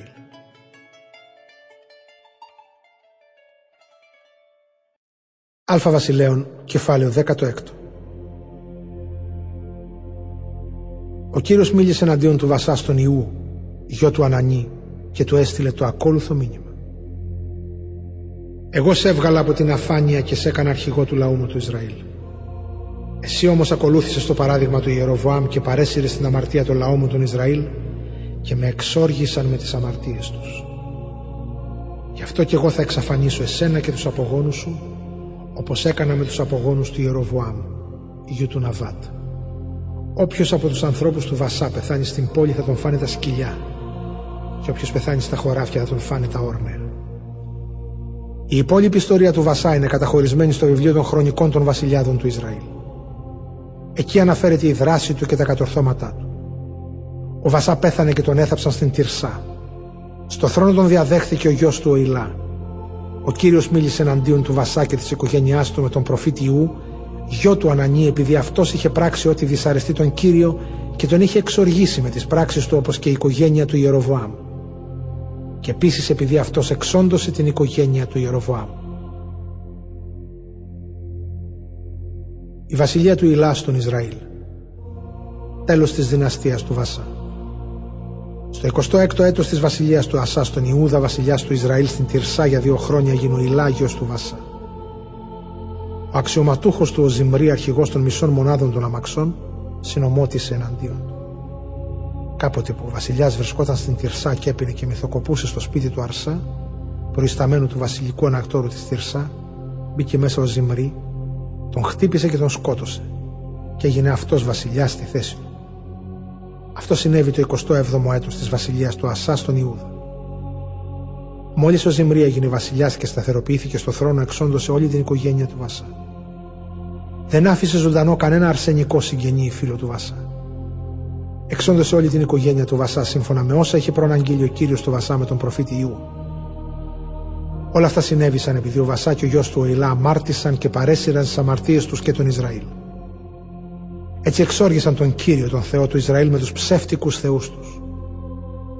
Η υπόλοιπη ιστορία του Οηλά και όλη η δράση του είναι καταχωρισμένη στο βιβλίο των χρονικών των βασιλιάδων του Ισραήλ. Η βασιλεία του Ζιμρή στον Ισραήλ. Το εικοστό έβδομο έτος της βασιλείας του Ασά στον Ιούδα, βασιλιάς των Ισραήλ έγινε ο Ζιμρή και βασίλεψε εφτά μέρες στην Τυρσά. Ο στρατός είχε στρατοπεδεύσει για να επιτεθεί στη Γιβεθόν, πόλη που ανήκε στους Φιλιστέους. Όταν άκουσαν οι στρατιώτες ότι ο Ζιμρής συνομότησε και σκότωσε τον βασιλιά, την ίδια μέρα εκεί στο στρατόπεδο ανακήρυξαν όλοι ομόφωνα βασιλιά τον Αμρή, αρχιστράτηγο του Ισραήλ. Τότε ο Αμρή και όλοι οι Ισραηλίτες που ήταν μαζί του έφυγαν από τη Γιβεθόν και πήγαν να πολιορκήσουν την Τυρσά. Όταν είδε ο Ζιμρή ότι κυριεύτηκε η πόλη, κλείστηκε στον πύργο του ανακτόρου, έβαλε φωτιά και πέθανε μέσα στις φλόγες. Αυτό έγινε για τις αμαρτίες του, γιατί έπραξε ό,τι δυσαρεστεί τον Κύριο και ακολούθησε το παράδειγμα του Ιεροβοάμ, ο οποίος είχε παρασύρει στην αμαρτία του και τον Ισραήλ. Η υπόλοιπη ιστορία του Ζιμρή και η συνωμοσία που οργάνωσε είναι όλα καταχωρισμένα στο βιβλίο των χρονικών των βασιλιάδων του Ισραήλ. Η βασιλεία του Αμρή στον Ισραήλ. Μετά το θάνατο του Ζιμρή, ο Ισραηλιτικός λαός διχάστηκε. Το μισό του λαού ήθελαν να κάνουν βασιλιά τον Τιβνί, γιο του Γινάθ, και το άλλο μισό ήθελαν τον Αμρή. Ο λαός όμως που ακολουθούσε τον Αμρή υπερτερούσε εκείνον που ακολουθούσαν τον Τιβνή. Ο Τιβνή πέθανε και έγινε βασιλιάς ο Αμρή. Ο Αμρή έγινε βασιλιάς του Ισραήλ το τριακοστό πρώτο έτος της βασιλείας του Ασάς στον Ιούδα και βασίλεψε δώδεκα χρόνια. Τα πρώτα έξι χρόνια βασίλεψε στην Τυρσά. Αγόρασε από το Σέμερ το βουνό της Σαμάριας, πληρώνοντας δυο ασημένια τάλαντα, και πάνω του έχτισε μια πόλη που την ονόμασε Σαμάρια, από το όνομα του Σέμερ, ιδιοκτήτη του βουνού. Ο Αμρί όμως έπραξε ό,τι δυσαρεστούσε τον Κύριο. Έκανε περισσότερες αμαρτίες από όλους τους προκατόχους του, γιατί ακολούθησε το παράδειγμα του Ιεροβοάμ γιου του Ναβάτ. Έπραξε όλες τις αμαρτίες τις οποίες ο Ιεροβοάμ είχε παρασύρει το λαό, εξοργίζοντας τον Κύριο, το Θεό του Ισραήλ, με τους ψεύτικους θεούς του. Η υπόλοιπη ιστορία του Αμρί, η δράση του και τα κατορθώματά του είναι καταχωρισμένα στο βιβλίο των χρονικών των βασιλιάδων του Ισραήλ. Όταν πέθανε, τον έθαψαν στη Σαμάρια και στο θρόνο τον διαδέχθηκε ο γιος του Αχάβ. Η βασιλεία του Αχάβ στον Ισραήλ. Ο Αχάβ, γιος του Αμρί, έγινε βασιλιάς του Ισραήλ το τριακοστό όγδοο έτος της βασιλείας του Ασά στον Ιούδα. Βασίλευσε στον Ισραήλ στη Σαμάρια είκοσι δύο χρόνια. Ο Αχάβ έπραξε ό,τι δυσαρεστούσε τον Κύριο, ξεπερνώντας όλους τους προκατόχους του. Και σαν ήταν λίγο το ότι επανέλαβε τις αμαρτίες του Ιεροβοάμ γιου του Ναβάτ, πήρε ακόμα για γυναίκα του την Ιεζάβελ, κόρη του Εθβαάλ, βασιλιά των Σιδωνίων, και πήγε και λάτρεψε το Βαάλ και τον προσκύνησε. Έχτισε θυσιαστήριο στο Βαάλ, στο ναό του Βαάλ που είχε χτίσει στη Σαμάρια. Ο Αχάβ κατασκεύασε επίσης ξύλινη λατρευτική στήλη και έκανε περισσότερες αμαρτίες από όλους τους προκατόχους του βασιλιάδες του Ισραήλ, εξοργίζοντας έτσι τον Κύριο το Θεό του. Στις ημέρες του Αχάβ, ο Χιέλ από τη Βεθήλαν οικοδόμησε την Ιεριχώ, κάτι που είχε απαγορεύσει ο Ιησούς γιος του Ναβί εκ μέρους του Κυρίου. Στα θεμέλια της θυσίασε τον πρωτότοκο γιο του τον Αβιρόμ, και κάτω από τις πύλες της θυσίασε τον νεότερο γιο του τον Σεγόβ. Αλφα Βασιλέων, κεφάλαιο δεκαεπτά. Ο προφήτης Ηλίας προλέγει μεγάλη ανομβρία. Ο Ηλίας ο Θεσβήτης από τη Θυσβέ της Γαλαάδ είπε στον Αχάβ: «Ορκίζομαι στον Κύριο που υπηρετώ, τον αληθινό Θεό του Ισραήλ, ότι τα επόμενα χρόνια δεν θα πέσει στη γη δροσιά ούτε βροχή, παρά μόνο με προσταγή δική μου».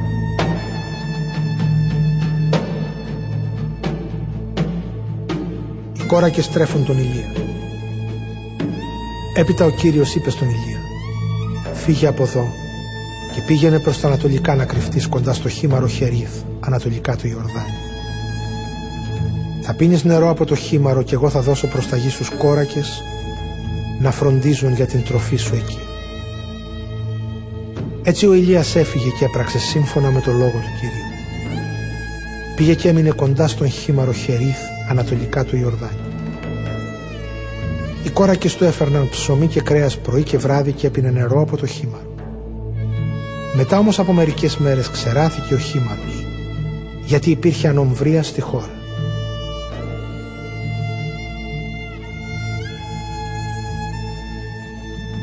Ο Ηλίας και η χήρα της Σαρεπτά. Τότε μίλησε ο Κύριος στον Ηλία και του είπε: «Σήκω, πήγαινε στην Σαρεπτά, στην περιοχή της Σιδώνας, και μείνε εκεί. Εγώ διέταξα μια χήρα να φροντίζει για την τροφή σου». Σηκώθηκε λοιπόν ο Ηλίας και πήγε στη Σαρεπτά. Όταν έφτασε στην πύλη της πόλης, είδε μια χήρα που μάζευε ξύλα. Της φώναξε και της είπε: «Φέρε μου σε παρακαλώ λίγο νερό σε ένα κύπελο για να πιω». Ενώ αυτή πήγαινε να φέρει νερό, της φώναξε: «Φέρε μου σε παρακαλώ και ένα κομμάτι ψωμί». Εκείνη απάντησε: «Μα τον αληθινό Θεό, το Θεό σου, δεν έχω καθόλου ψωμί, παρά μόνο μια χούφτα αλεύρι στο πιθάρι και λίγο λάδι στο δοχείο. Ήρθα εδώ για να μαζέψω δύο ξυλαράκια, να πάω να ετοιμάσω για μένα και το γιο μου ό,τι έχει απομείνει, να το φάμε και μετά να πεθάνω».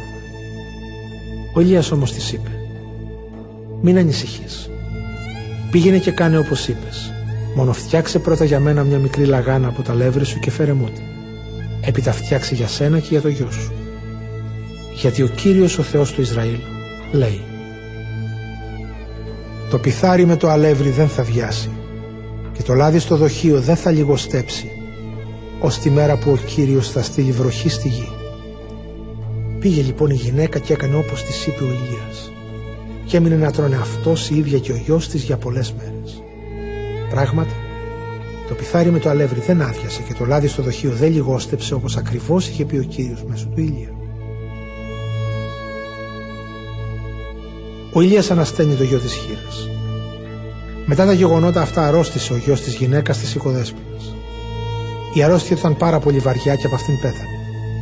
Τότε η γυναίκα είπε στον Ηλία: «Τι σου χρωστούσα, άνθρωπε του Θεού?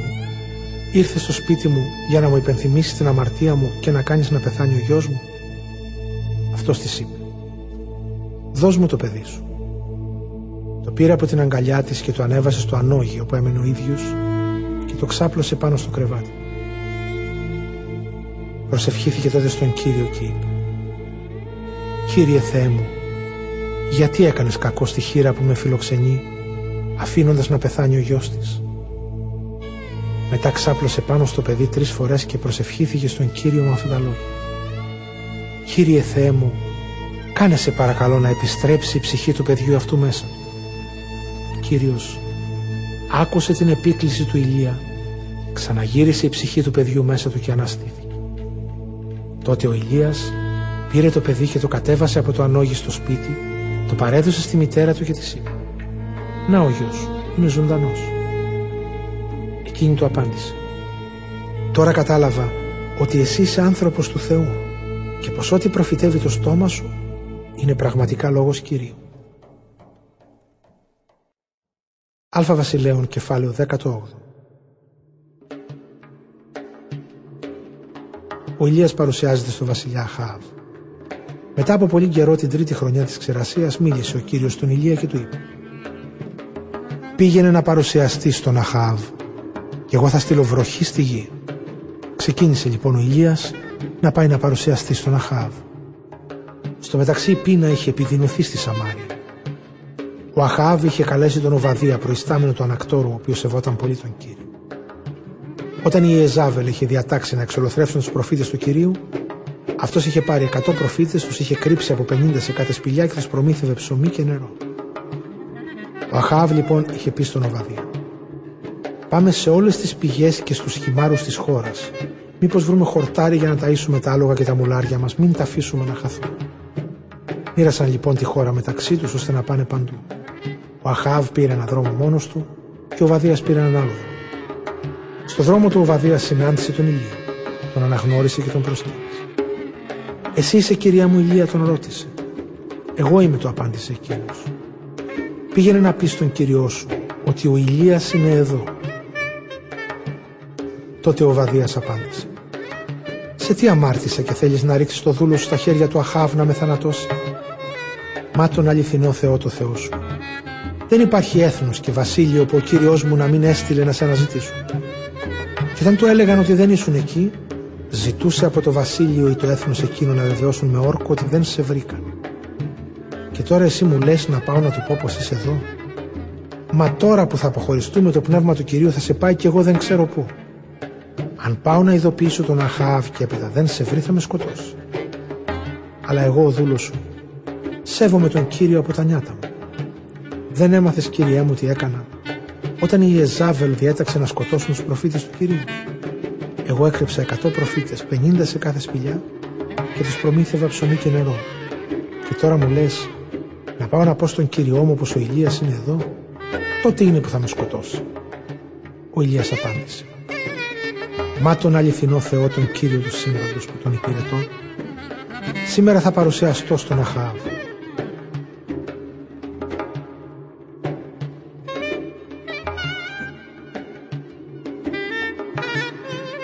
Ο Ηλίας και οι προφήτες του Βαάλ. Έτσι ο Οβαδίας πήγε να συναντήσει τον Αχάβ και έδωσε σχετική αναφορά. Πράγματι ο Αχάβ πήγε να συναντήσει τον Ηλία. Μόλις τον είδε, του είπε: «Εσύ είσαι που αναστατώνεις τον Ισραήλ?» Ο Ηλίας απάντησε: «Δεν αναστατώνω εγώ τον Ισραήλ, αλλά εσύ και η οικογένειά σου, επειδή αρνηθήκατε να υπακούσετε τις εντολές του Κυρίου και λατρέψατε τις θεότητες του Βαάλ. Τώρα λοιπόν στείλε και συγκέντρωσέ μου όλους τους Ισραηλίτες στο όρος Κάρμιλος. Συγκέντρωσέ μου επίσης και τους τετρακόσιους πενήντα προφήτες του Βαάλ, καθώς και τους τετρακόσιους προφήτες της Αστάρτης, τους προστατευόμενους της βασίλισσας Ιεζάβελ. Ο Αχάβ έστειλε μήνυμα σε όλους τους Ισραηλίτες και επίσης συγκέντρωσε και τους προφήτες του όλους Κάρμενους. Ο Ηλίας πλησίασε το λαό και τους είπε: «Ως πότε εσείς θα αφινταλαντεύεστε? Αν ο Κύριος είναι Θεός, ακολουθήστε Του. Κι αν είναι ο Βαάλ, ακολουθήστε εκείνο».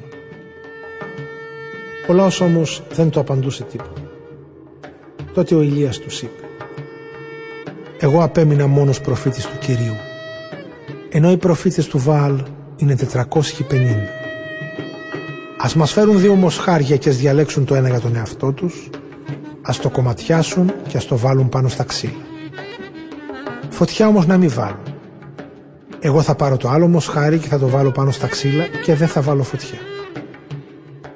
Ας επικαλεστούν αυτοί το όνομα του Θεού τους και θα επικαλεστώ κι εγώ το όνομα του Κυρίου. Όποιος Θεός απαντήσει με φωτιά, αυτός θα είναι ο αληθινός Θεός». Κι όλος ο λαός απάντησε: «Σωστά μίλησες». Ο Κύριος ανώτερος Θεός από το Βαάλ. Τότε ο Ηλίας είπε στους προφήτες του Βαάλ: «Διαλέξτε για τον εαυτό σας το ένα μοσχάρι και κάντε την αρχή, γιατί εσείς είστε και οι περισσότεροι. Επικαλεστείτε το όνομα του Θεού σας, αλλά φωτιά δεν θα βάλει». Αυτοί πήραν το μοσχάρι που τους έδωσε ο Ηλίας, το ετοίμασαν και προσεύχονταν στο όνομα του Βαάλ από το πρωί ως το μεσημέρι.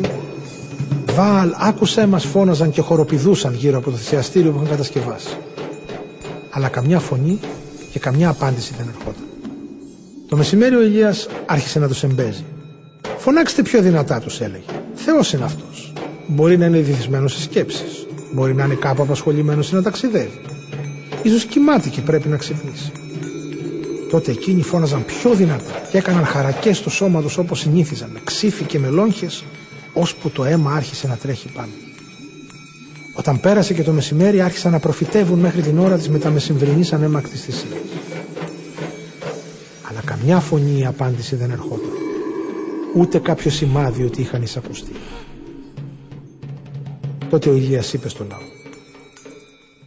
«Πλησιάστε και ελάτε κοντά μου». Κι όλος ο λαός πλησίασε. Ο Ηλίας ξανά χτίσε το θυσιαστήριο του Κυρίου που είχε καταστραφεί. Βρήκε δώδεκα πέτρες, όσες ήταν οι φυλές των γιών του Ιακώβ, στον οποίον είχε πει ο Κύριος: «Ισραήλ θα είναι το όνομά σου». Με τις πέτρες έχτισε θυσιαστήριο στο όνομα του Κυρίου και έκανε γύρω από αυτό αυλάκι που να χωράει δύο σε ασπόρο. Στίβαξε τα ξύλα, κομμάτιασε το μοσχάρι και το τοποθέτησε πάνω στα ξύλα. «Γεμίστε», είπε, «τέσσερις κάδους νερό και χύστε το πάνω στο ολοκαύτωμα και στα ξύλα». Μετά είπε: «Κάντε το ίδιο για δεύτερη φορά». Και το επανέλαβε. Και τους είπε πάλι: «Κάντε το και για τρίτη φορά». Και έκαναν το ίδιο για τρίτη φορά. Έτσι έτρεξε το νερό γύρω από το θυσιαστήριο και γέμισε ακόμα και το αυλάκι. Την ώρα λοιπόν της προσφοράς της ανέμακτης θυσίας, ο Ηλίας ο προφήτης πλησίασε στο θυσιαστήριο και είπε: «Κύριε, Θεέ του Αβραάμ, του Ισαάκ και του Ιακώβ, ας μάθουν όλοι σήμερα ότι εσύ είσαι Θεός των Ισραήλ, και εγώ ο δούλος σου, και ότι εγώ έκανα όλα αυτά τα πράγματα σύμφωνα με τον λόγο σου. Απάντησέ μου, Κύριε, απάντησέ μου, ώστε να μάθει ο λαός αυτός ότι εσύ είσαι ο Κύριος, ο Θεός, και ότι εσύ θα ξαναφέρεις την καρδιά τους κοντά σου». Τότε έπεσε η φωτιά του Κυρίου και έκαψε εντελώς το ολοκαύτωμα και τα ξύλα, τις πέτρες και το χώμα, και έγλειψε ως και το νερό του αυλακιού.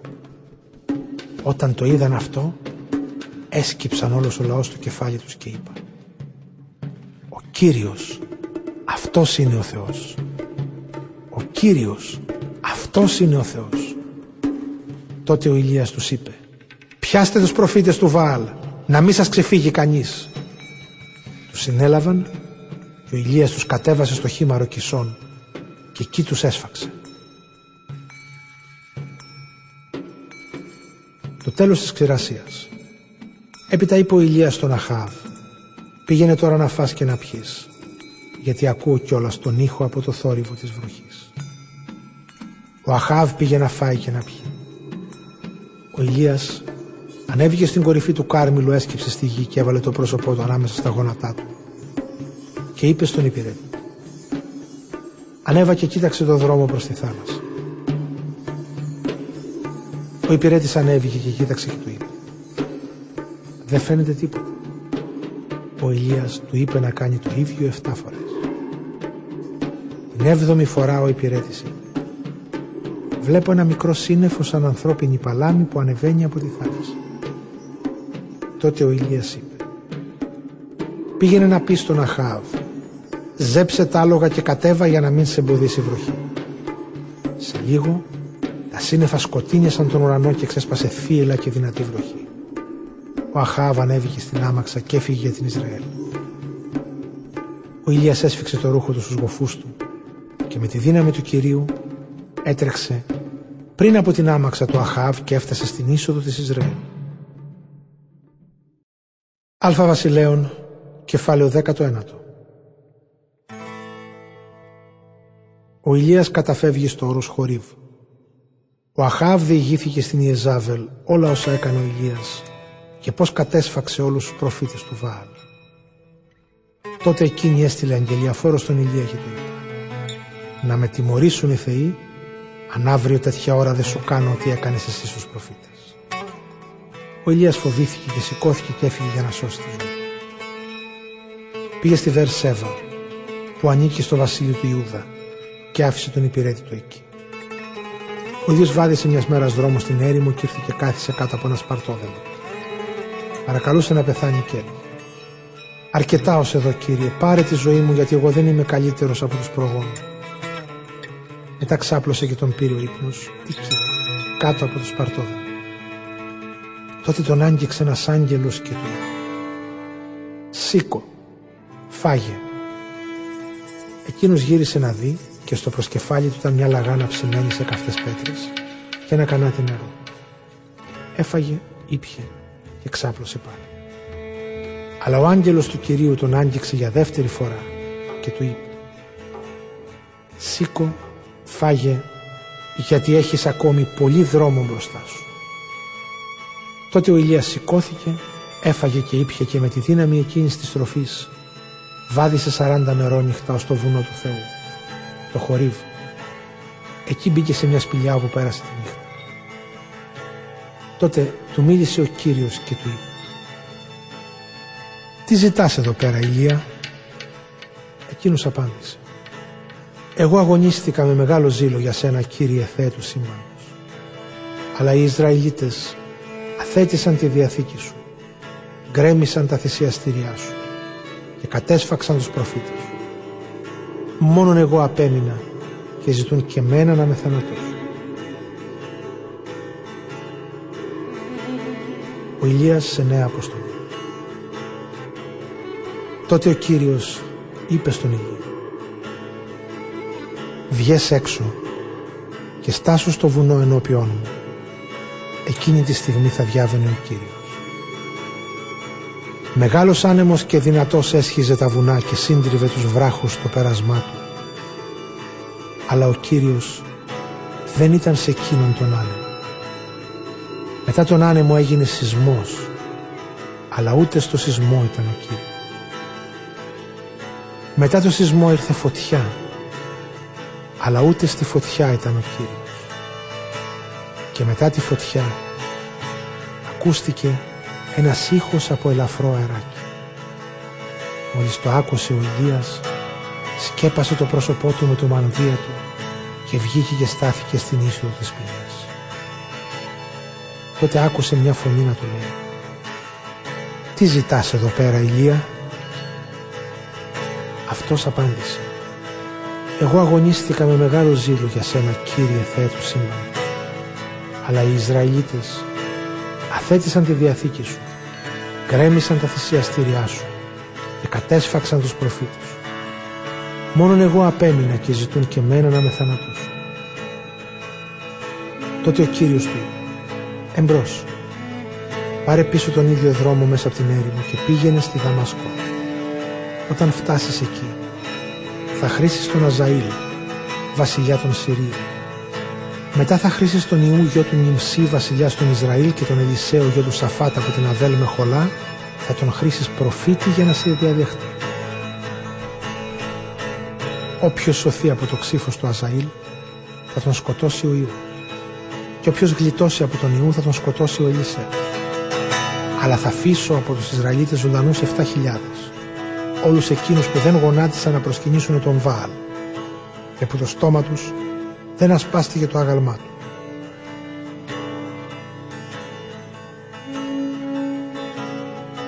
Ο Ηλίας καλεί τον Ελισαίο. Όταν έφυγε από εκεί, ο Ηλίας συνάντησε τον Ελισαίο, γιο του Σαφάτ, Όργο. Μπροστά του πήγαιναν δώδεκα ζευγάρια βόδια και εκείνος οδηγούσε τον δωδέκο. Ο Ηλίας πέρασε κοντά του και του πέταξε πάνω του το μανδύα.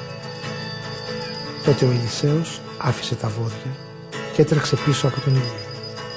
«Σε παρακαλώ», του είπε, «άσε με να πάω να αποχαιρετήσω τον πατέρα μου και τη μάνα μου και μετά θα σε ακολουθήσω». Ο Ηλίας το αποκρίθηκε. «Σε εμπόδισα εγώ? Πήγαινε και γύρνα πάλι εδώ».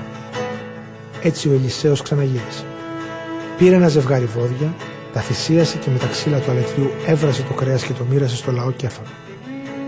Ύστερα ακολούθησε τον Ηλία και έγινε υπηρέτης.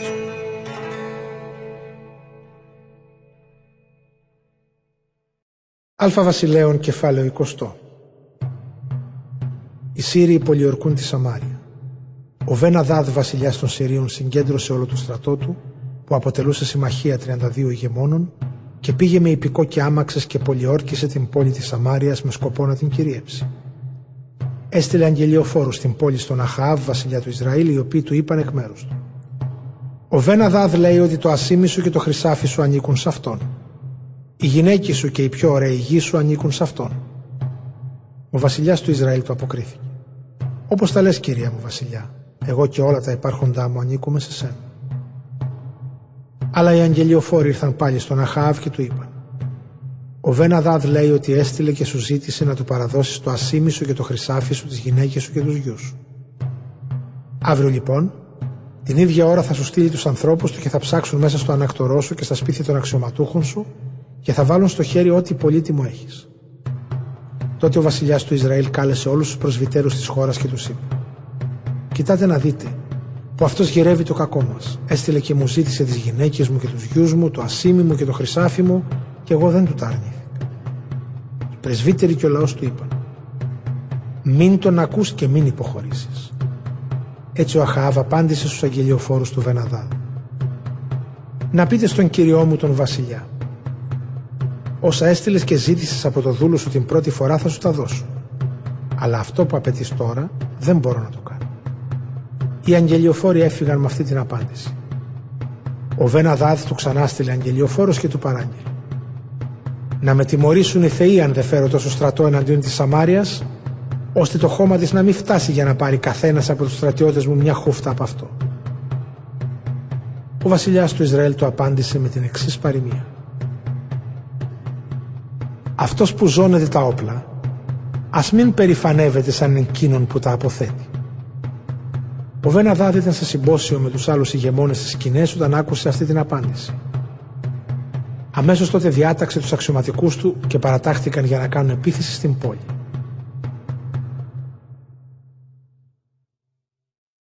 Ο Κύριος ενθαρρύνει το λαό του. Τότε ένας προφήτης πλησίασε τον Αχαάβ και του είπε: «Άκου τι λέει ο Κύριος. Βλέπεις όλο αυτό το μεγάλο πλήθος? Θα σου το παραδώσω σήμερα στην εξουσία σου και έτσι θα μάθεις ότι εγώ είμαι ο Κύριος». Ο Αχαάβ ρώτησε: «Με ποιον θα μου το παραδώσει?» Ο προφήτης απάντησε: «Ο Κύριος λέει: με τους νέους που στρατολόγησαν οι διοικητές των επαρχιών». Ο Αχαάβ ρώτησε: «Και ποιος θα διευθύνει τη μάχη?» «Εσύ», του απάντησε ο προφήτης. Ο Αχαάβ πήρε αναφορά από τους νέους που είχαν στρατολογηθεί από τους διοικητές των επαρχιών και βρέθηκαν διακόσιοι τριάντα δύο άντρες. Μετά από αυτούς πήρε αναφορά από όλο τον Ισραηλιτικό στρατό και βρέθηκαν επτά χιλιάδες άντρες. Το μεσημέρι ο Αχαάβ εξαπέλυσε επίθεση την ώρα που ο Βεν-Αδάδ μεθοκοπούσε στις σκηνές μαζί με τους τριάντα δύο συμμάχους του ηγεμόνες. Πρώτοι επιτεθήκαν οι νέοι των διοικητών των επαρχιών. Τότε ο Βεναδάδ έστειλε μια περίπολο η οποία το ανέφερε. Στρατός βγήκε από τη Σαμάρια. Πιάστε τους ζωντανούς, διέταξε εκείνος, είτε βγήκαν για να ζητήσουν ειρήνη, είτε βγήκαν για πόλεμο. Στο μεταξύ είχαν βγει από την πόλη οι νέοι των διοικητών και ο στρατός τους ακολουθούσε. Καθένας τους χτυπούσε και από έναν αντίπαλο, έτσι που οι Σύριοι τράπηκαν σε φυγή και οι Ισραηλίτες τους καταδίωκαν. Ο Βεναδάδ διέφυγε πάνω σε ένα άλογο μαζί με το ιππικό. Ο βασιλιάς του Ισραήλ τους καταδίωξε, χτύπησε το ιππικό και τις άμαξες και κατέσφαξε τους Σύριους. Οι Ισραηλίτες νικούν πάλι τους Σύριους. Ο προφήτης πλησίασε τότε το βασιλιά του Ισραήλ και του είπε: «Εμπρός, πάρε θάρρος και κοίταξε καλά τι θα κάνεις, γιατί μετά ένα χρόνο ο βασιλιάς των Συρίων θα επιτεθεί εναντίον σου». Οι άνθρωποι του βασιλιά των Συρίων του είπαν: «Οι θεοί τους είναι θεοί των βουνών, γι' αυτό μας νίκησαν. Αν τους πολεμήσουμε στην πεδιάδα, τότε σίγουρα θα τους νικήσουμε. Να τι θα κάνεις. Θα διώξεις τους ηγεμόνες να πάνε στον τόπο τους και θα βάλεις στη θέση τους διοικητές. Και εσύ ετοίμασε το στρατό σου να φτάσει τα άτομα του στρατού που χάθηκε, καθώς και ιππικό, όσο το ιππικό που χάθηκε, και άμαξες όσες οι άμαξες που χάθηκαν.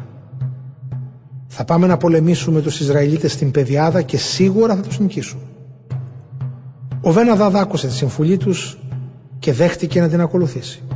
Μετά από ένα χρόνο, επιθεώρησε το στρατό των Συρίων και τους οδήγησε στην Αφέκ για να πολεμήσουν τους Ισραηλίτες. Οι Ισραηλίτες είχαν οργανωθεί και αυτοί και είχαν ανεφοδιαστεί. Προέλασαν για να τους συναντήσουν και στρατοπέδευσαν απέναντί τους σε δύο ομάδες. Αυτοί έμοιαζαν σαν δύο μικρά κοπάδια κατσικιών, ενώ οι Σύριοι είχαν πλημμυρίσει όλη την περιοχή. Τότε ο άνθρωπος του Θεού πλησίασε το βασιλιά του Ισραήλ και του είπε: «Ο Κύριος λέει: επειδή είπαν οι Σύριοι ότι ο Κύριος είναι Θεός των βουνών και όχι Θεός των πεδιάδων, θα παραδώσω στην εξουσία σου όλο αυτό το μεγάλο πλήθος, και έτσι θα μάθετε ότι εγώ είμαι ο Κύριος». Έμειναν στρατοπεδευμένοι ο ένας απέναντι στον άλλον εφτά μέρες. Την έβδομη μέρα άρχισε η μάχη και οι Ισραηλίτες θανάτωσαν εκατό χιλιάδες πεζούς Συρίους μέσα σε μία μέρα. Όσοι επέζησαν, είκοσι επτά χιλιάδες άντρες, κατέφυγαν στην Αφέκ, αλλά το τείχος της πόλης έπεσε πάνω τους. Συμφωνία Αχάβ και Βεναδάδ. Ο Βεναδάδ τράπηκε σε φυγή και κρύφτηκε στην πόλη στο πίσω υπνοδωμάτιο ενός σπιτιού. Τότε του είπαν οι άνθρωποι: «Το έχουμε ακούσει πως οι βασιλιάδες των Ισραηλιτών είναι σπλαχνικοί. Να φορέσουμε λοιπόν πένθυμα τρίχινα ρούχα, να βάλουμε σχοινιά στο κεφάλι μας και να πάμε στο βασιλιά του Ισραήλ. Ίσως να σου χαρίσει τη ζωή». Ντύθηκαν λοιπόν στα πένθυμα, έβαλαν σχοινιά στο κεφάλι τους και παρουσιάστηκαν στο βασιλιά του Ισραήλ. «Ο δούλος σου ο Βεναδάδ», του είπαν, «σε παρακαλεί να τον αφήσεις να ζήσει». Ο Αχάβ απάντησε: «Ζει ακόμα, είναι αδερφός μου». Οι απεσταλμένοι το πήραν αυτό σαν καλό σημάδι και βιάστηκαν να το επιβεβαιώσουν. «Αδερφός είναι ο Βεναδάδ», είπαν. Ο βασιλιάς τότε τους είπε: «Πηγαίνετε και φέρτε τον εδώ». Ο Βεναδάδ ήρθε στον Αχάβ και αυτός τον ανέβασε στην αμαξά. Ο Βεναδάδ είπε στον Αχάβ: «Θα σου επιστρέψω τις πόλεις που είχε πάρει ο πατέρας μου από τον πατέρα σου και θα χτίσει για τον εαυτό σου αγορές στη Δαμασκό, όπως είχε ο πατέρας μου στη Σαμάρια». Και ο Αχάβ απάντησε: «Με τη συμφωνία αυτή, εγώ θα σε αφήσω ελεύθερο». Έτσι έκανε συμφωνία μαζί του και τον άφησε ελεύθερο. Ένας προφήτης καταδικάζει τον Αχάβ. Εκείνη την ώρα ο Κύριος διάταξε ένα μέλος μιας ομάδας προφητών να πει σε έναν άλλον προφήτη: «Χτύπησέ με, σε παρακαλώ». Αλλά ο άλλος αρνήθηκε να τον χτυπήσει. Τότε ο άνθρωπος του είπε: «Επειδή δεν υπάκουσες στο λόγο του Κυρίου, όταν θα φύγεις από εδώ θα σε σκοτώσει ένα λιοντάρι». Πράγματι, μόλις ο προφήτης εκείνος έφυγε, τον συνάντησε ένα λιοντάρι και τον κατασπάραξε. Ο προφήτης συνάντησε έναν άλλον άνθρωπο και του είπε: «Χτύπησέ με, σε παρακαλώ». Ο άνθρωπος τον χτύπησε και τον πλήγωσε. Μετά ο προφήτης έφυγε και στάθηκε στο δρόμο, περιμένοντας να περάσει ο βασιλιάς, αφού προηγουμένως με έναν επίθεσμο στα μάτια είχε γίνει αγνώριστος. Όταν λοιπόν περνούσε ο βασιλιάς, αυτός του φώναξε: «Ο δούλος σου βρισκόμουν στη μάχη όταν με πλησιάζει ένας αξιωματικός και μου φέρνει έναν αιχμάλωτο με τη διαταγή. φύλαξέ μου αυτόν τον άνθρωπο. Αν με οποιονδήποτε τρόπο χαθεί, τότε θα τον πληρώσει με τη ζωή σου με ένα σημαίνιο θάνατο. Ενώ όμως εγώ ήμουν αποσχολημένος από εδώ και από εκεί, ο αιχμάλωτος εξαφανίστηκε. Ο βασιλιάς του Ισραήλ έβγαλε την απόφαση. Αυτή είναι η καταδίκη σου. Εσύ ο ίδιος την αποφάσισες. Τότε ο προφήτης έβγαλε γρήγορα τον επίδεσμο από τα μάτια του και ο βασιλιάς τον αναγνώρισε ότι ανήκε σε ομάδα προφητών. «Άκου τι λέει ο Κύριος», είπε στο βασιλιά. «Επειδή άφησες ελεύθερο τον άνθρωπο που εγώ τον είχα για καταστροφή, θα πεθάνεις εσύ στη θέση του και ο λαός σου στη θέση του λαού του». Ο βασιλιάς του Ισραήλ έφυγε και γύρισε στο σπίτι του στη Σαμάρια, πικραμένος και οργισμένος. Βασιλέον Α, κεφάλαιο είκοσι ένα. Ο Αχάβ και το αμπέλι του Ναβουθέ. Μετά από αυτά τα γεγονότα συνέβη το εξής. Ο Ναβουθέ ο Ισραηλίτης είχε ένα αμπέλι κοντά στο ανάκτορο του Αχάβ, βασιλιά της Σαμάριας. Μια μέρα ο Αχάβ είπε στον Ναβουθέ: «Δώσε μου το αμπέλι σου να το κάνω λαχανόκηπο, γιατί είναι κοντά στο ανάκτορό μου. Και εγώ για αντάλλαγμα θα σου δώσω ένα καλύτερο αμπέλι, ή αν προτιμάς, θα σου δώσω το αντίτιμο σε χρήμα». Ο Ναβουθέ απάντησε: «Ο Κύριος να με φυλάξει από μια τέτοια πράξη. Το αμπέλι αυτό είναι η κληρονομιά που την έχω λάβει από τους προγόνους μου και απαγορεύεται να τη μεταβιβάσω σε σένα». Ο Αχάβ γύρισε στο σπίτι του πικραμένος και οργισμένος, επειδή ο Ναβουθέ του είπε ότι δεν μπορούσε να του μεταβιβάσει την κληρονομιά των προγόνων του. Έπεσε στο κρεβάτι του, γύρισε το πρόσωπό του προς τον τοίχο και δεν ήθελε να φάει τίποτα. Η γυναίκα του Ιεζάβελ τον πλησίασε και τον ρώτησε: «Γιατί είσαι κακόκεφος και δεν τρως?». Εκείνος της απάντησε: «Είχα μια συζήτηση με τον Αβουθέ τον Ισραηλίτη. Του ζήτησα να μου δώσει το αμπέλι του με πληρωμή, ή αν θέλει να του δώσω άλλο αμπέλι αντί γι' αυτό, και εκείνος μου είπε ότι δεν μου το δίνει». Τότε η Ιεζάβελ του είπε: «Εσύ είσαι βασιλιάς του Ισραήλ. Σήκω, φάε και πάψε να στεναχωριέσαι. Εγώ θα σου δώσω το αμπέλι του Ναβουθέ του Ισραηλίτη». Έγραψε λοιπόν γράμματα με το όνομα του Αχάβ, τα σφράγισε με τη σφραγίδα του και τα έστειλε στους πρεσβυτέρους και στους προκρίτους της πόλης όπου κατοικούσε ο Ναβουθέ. Στα γράμματα αυτά έγραφε: «Συγκεντρώστε τον πληθυσμό της πόλης σε γιορτή νηστείας και βάλτε τον Ναβουθέ επικεφαλής του λαού. Βάλτε και δύο διεφθαρμένους ανθρώπους να μαρτυρήσουν ψέματα εναντίον του και να πούν: αυτός βλασφήμισε το Θεό και το βασιλιά. Τότε βγάλτε τον έξω από την πόλη και θανατώστε τον με λιθοβολισμό». Οι πρεσβύτεροι και οι πρόκριτοι της πόλης του Ναβουθέ έκαναν όπως τους παράγγελνε η Ιεζάβελ με τα γράμματα που τους είχε στείλει. Διοργάνωσαν λοιπόν μια τελετή νηστείας και έβαλαν τον Ναβουθέ επικεφαλής του λαού. Ήρθαν τότε διεφθαρμένοι άνθρωποι, στάθηκαν μπροστά στον Ναβουθέ και κατέθεσαν εναντίον του μαρτύρια ενώπιον του λαού. «Ο Ναβουθέ βλασφήμισε το Θεό και το βασιλιά». Τότε τον έβγαλαν έξω από την πόλη και τον εκτέλεσαν με λιθοβολισμό. Μετά οι πρεσβύτεροι και οι πρόκριτοι έστειλαν μήνυμα στην Ιεζάβελ. Ο Ναβουθέ λιθοβολήθηκε και πέθανε, της είπα. Μόλις άκουσε η Ιεζάβελ ότι πέθανε ο Ναβουθέ, είπε στον Αχάβ: «Πήγαινε και πάρε στην κατοχή σου το αμπέλι του Ναβουθέ του Ισραηλίτη που αρνιόταν να σου το πουλήσει. Δεν ζει πια». Όταν άκουσε ο Αχάβ ότι ο Ναβουθέ πέθανε, πήγε στο αμπέλι του Ναβουθέ για να τον πάρει στην κατοχή. Ο Ηλίας αποτρέπει την τιμωρία του Αχάβ. Τότε ο Κύριος είπε στον Ηλία του Θεσβίτη: «Σήκω και πήγαινε να συναντήσεις τον Αχάβ, το βασιλιά του Ισραήλ που είναι στη Σαμάρια. Τώρα βρίσκεται στο αμπέλι του Ναβουθέ. Έχει πάει για να το πάρει στην κατοχή του. Θα του πεις εκ μέρους μου: εσύ σκότωσες τον άνθρωπο και από πάνω θέλεις να πάρεις την κατοχή σου και τα αγαθά του. Και ακόμα θα του πεις ότι εγώ ο Κύριος λέω: στον τόπο που γλύψαν τα σκυλιά το αίμα του Ναβουθέ, θα γλύψουν και το δικό σου αίμα». Ο Αχάβ είπε στον Ηλία: «Με βρήκες, εχθρέ μου?». Και εκείνος απάντησε: «Σε βρήκα επειδή πούλησες την ψυχή σου στο να πράττεις ό,τι δυσαρεστεί τον Κύριο.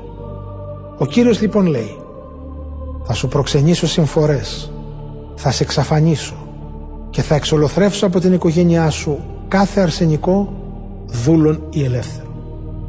Θα κάνω την οικογένειά σου σαν την οικογένεια του Ιεροβοάμ γιου του Ναβάτ και σαν την οικογένεια του Βασά γιου του Αχιά, επειδή εξόργησε σε μένα τον Κύριο και έκανες τον Ισραήλ να αμαρτήσει». όσο για την Ιεζάβελ. Ο Κύριος λέει: τα σκυλιά θα φάνε την Ιεζάβελ στην πεδιάδα Ισραήλ. Και ακόμα, όποιος από την οικογένειά σου Αχάβ πεθάνει στην πόλη, θα τον φάνε τα σκυλιά. Και όποιος πεθάνει στο ύπαιθρο, θα τον φάνε τα όρνεα. Κανένας βέβαια δεν υπήρξε σαν τον Αχαάβ που είχε πουλήσει την ψυχή του στο να πράττει ότι δυσαρεστεί τον Κύριο, γιατί τον παραπλανούσε η Ιεζάβελ, η γυναίκα του. Έκανε τις πιο βδελιρές πράξεις λαντρεύοντας τα είδωλα, όπως ακριβώς έκαναν οι Αμοραίοι που ο Κύριος τους είχε διώξει από τη χώρα τους για να κατοικήσουν οι Ισραηλίτες. Μόλις άκουσε ο Αχαάβ αυτά τα λόγια, έσκησε τα ρούχα του, ντύθηκε στα πένθυμα και νίστεψε. Κοιμόταν φορώντας τα πένθυμα και περιφερόταν σιωπηλός. Τότε μίλησε ο Κύριος στον Ηλία τον Θεσβήτη και του είπε: «Είδες πως ταπεινώθηκε ο Αχάβ ενώπιόν μου.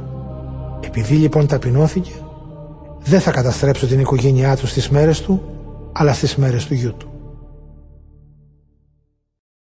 Αλφα Βασιλέων, κεφάλαιο είκοσι δύο. Πόλεμος για τη Ραμόθ εναντίον των Συρίων. Πέρασαν τρία χρόνια χωρίς πόλεμο ανάμεσα στους Συρίους και στους Ισραηλίτες. Τον τρίτο όμως χρόνο, ο Ιωσαφάτ, βασιλιάς του Ιούδα, πήγε να επισκεφτεί τον Αχάβ, βασιλιά του Ισραήλ. Ο Αχάβ είπε στους αξιωματούχους του: «Το ξέρετε ότι η Ραμόθ στη Γαλαάδ μας ανήκει. Εμείς όμως δεν κάνουμε τίποτα για να την πάρουμε από την κυριαρχία του βασιλιά των Συρίων». Μετά πρότεινε στον Ιωσαφάτ: «Έρχεσαι να πολεμήσεις μαζί μου στη Γαλαάδ για να πάρουμε πίσω τη Ραμόθ?»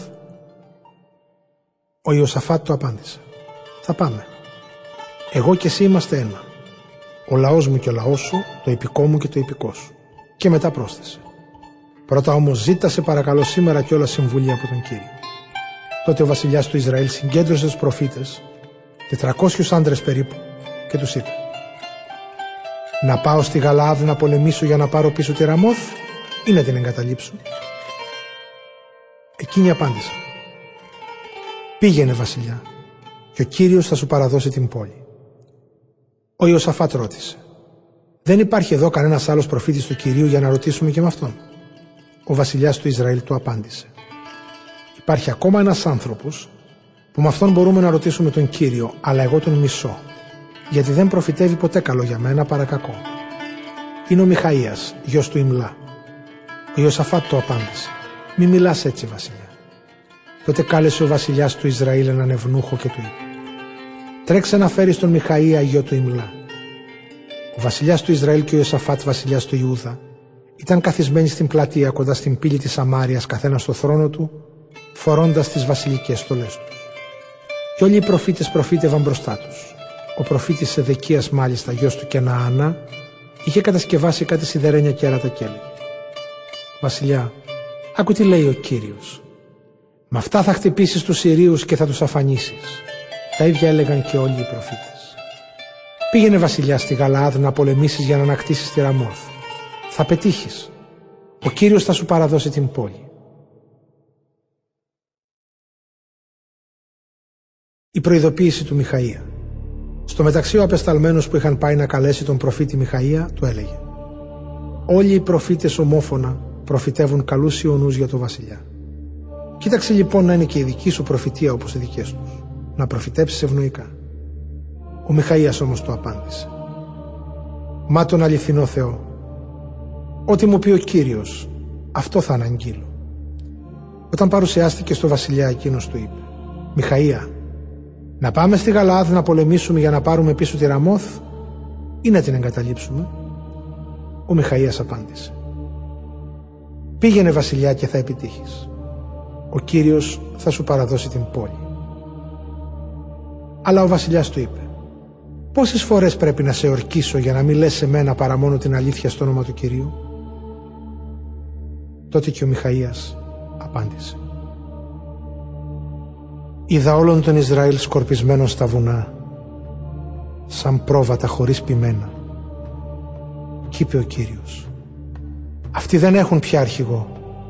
Ας επιστρέψει καθένας ήσυχα ήσυχα σπίτι του». Τότε είπε ο βασιλιάς του Ισραήλ στον Ιωσαφάτ: «Δεν σου το έλεγα εγώ ότι αυτός δεν προφητεύει για μένα καλό παρά κακό?»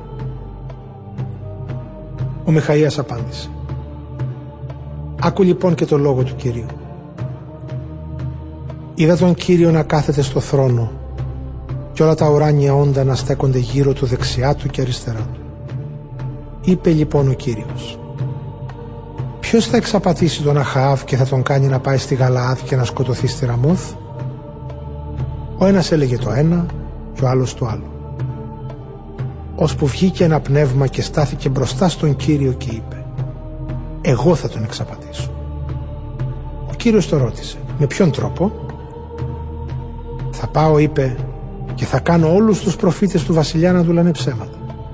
Τότε ο Κύριος είπε: πράγματι, έτσι θα τον ξεγελάσεις. Πήγαινε και κάνε κατά πως είπες. Θα πετύχεις. Τώρα λοιπόν ο Κύριος έχει αφήσει ένα πνεύμα να εμπνέει με ψέματα όλους αυτούς τους προφήτες σου. Αλλά στην πραγματικότητα, ο Κύριος έχει αποφασίσει να σε βρει μεγάλο κακό. Τότε ο Σεδεκίας, γιος του Κεναανά, πλησίασε και χτύπησε το Μιχαΐα στο σαγόνι. «Από ποιο δρόμο», του είπε, «πέρασε το πνεύμα του Κυρίου όταν έφυγε από μένα για να μιλήσει σε σένα?» Ο Μιχαΐας απάντησε: «Θα το δεις τη μέρα που θα τρέχεις να κρυφτείς στο πίσω υπνοδωμάτιο του σπιτιού σου».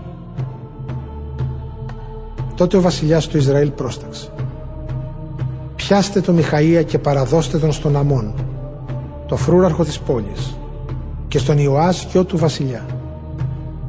Θα τους πείτε ότι ο βασιλιάς διατάζει να τον ρίξουν στη φυλακή και να του δίνουν μόνο λίγο ψωμί και λίγο νερό, ως ότου γυρίσω πίσω σώος και αυλαβής».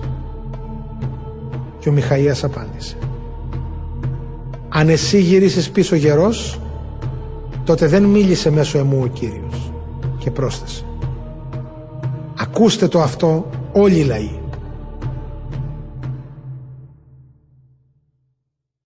Η προφητεία του Μιχαΐα επαληθεύεται.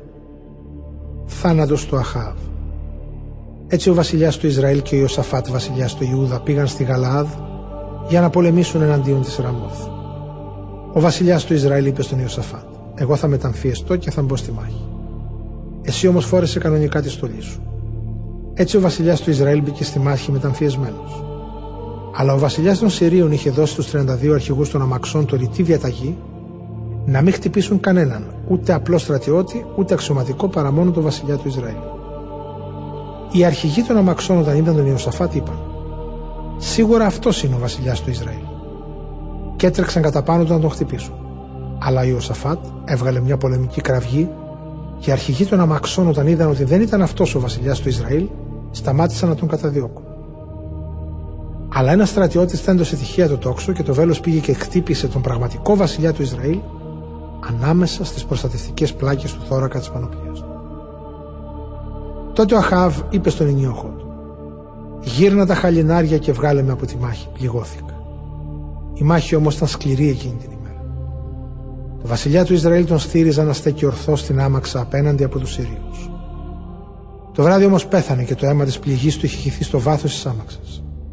Με το λιβασίλεμα πέρασε ο κήρυκας από όλο το στρατόπεδο φωνάζοντας: γυρίστε καθένας στην πόλη του, καθένας στη χώρα του. Έτσι πέθανε ο βασιλιάς Αχάβ και τον έφεραν στη Σαμάρια και τον έθαψαν εκεί. Όταν έπλαιναν την άμαξα στη δεξαμενή της Σαμάριας, έρχονταν τα σκυλιά και έγλυφαν το αίμα του και οι πόρνες πλένονταν εκεί, σύμφωνα με τον λόγο που είχε πει ο Κύριος. Η υπόλοιπη ιστορία του Αχάβ είναι καταχωρισμένη στο βιβλίο των χρονικών των βασιλιάδων του Ισραήλ. Εκεί αναφέρεται όλη η δράση του, το ανάκτορο που έχτισε διακοσμημένο με ελεφαντόδον του, καθώς και οι πόλεις που έχτισε. Μετά το θάνατο του Αχάβ, τον διαδέχθηκε στο θρόνο ο γιος του Οχωζίας. Η βασιλεία του Ιωσαφάτ στον Ιούδα. Ο Ιωσαφάτ, γιος του Ασά, είχε γίνει βασιλιάς του Ιούδα το τέταρτο έτος της βασιλείας του Αχάβ στον Ισραήλ, σε ηλικία τριάντα πέντε ετών. Βασίλεψε είκοσι πέντε χρόνια στην Ιερουσαλήμ. Η μητέρα του ονομαζόταν Αζουβά και ήταν κόρη του Σιλχή. Αυτός έκανε το σωστό ενώπιον του Κυρίου, ακολουθώντας απαρέγκλιτα το παράδειγμα του Ασά, του πατέρα του. Αλλά οι ιεροί τόποι δεν καταργήθηκαν και ο λαός συνέχιζε να προσφέρει θυσίες και θυμιάματα εκεί. Ο Ιωσαφάτ είχε ειρηνικές σχέσεις με τον βασιλιά του Ισραήλ. Η υπόλοιπη ιστορία του Ιωσαφάτ είναι καταχωρισμένη στο βιβλίο των χρονικών των βασιλιάδων του Ιούδα. Εκεί αναφέρονται τα κατορθώματά του και οι πόλεμοι που έκανε, καθώς και πώς εξαφάνισε από τη χώρα τους υπόλοιπους ιερόδουλους άντρες που είχαν απομείνει εκεί από τον καιρό του Ασά του πατέρα του. Άλλωστε εκείνη την εποχή δεν υπήρχε βασιλιάς στην εδώ. Μόνο ένας διοικητής τοποθετημένος από το βασιλιά του Ιούδα. Ακόμα ο Ιωσαφάτ κατασκεύασε πλοία Θαρσής για να πηγαίνουν στην Οφύρ για χρυσάφι. Αλλά η αποστολή δεν πέτυχε, γιατί τα πλοία συντρίφτηκαν στην Εσιόν Γάβερ. Τότε ο Χοζίας, γιος του Αχάβ, πρότεινε στον Ιωσαφάτ την ναυτική της χώρας του να ενωθούν με τους δικούς τους τα πλοία. Αλλά ο Ιωσαφάτ δεν δέχτηκε. Όταν πέθανε ο Ιωσαφάτ, τον έθαψαν μαζί με τους προγόνους του στην πόλη Δαβίδ. Στον θρόνο τον διαδέχθηκε ο γιος του, ο Ιωράμ. Η βασιλεία του Οχοζίας στον Ισραήλ. Ο Οχοζίας, γιος του Αχάβ, έγινε βασιλιάς του Ισραήλ στη Σαμάρια το δέκατο έβδομο έτος της βασιλείας του Ιωσαφάτ στον Ιούδα. Βασίλευσε στον Ισραήλ δύο χρόνια και έπραξε ό,τι δυσαρεστεί τον Κύριο, ακολουθώντας το κακό παράδειγμα του πατέρα του, της μητέρας του και του Ιεροβοάμ, γιου του Ναβάτ, ο οποίος είχε παρασύρει τον Ισραήλ να αμαρτήσει. Ακόμη προσκύνησε το Βαάλ για να του προσφέρει λατρεία και εξόργησε τον Κύριο, το Θεό του Ισραήλ, όπως ακριβώς είχε κάνει και ο πατέρας του.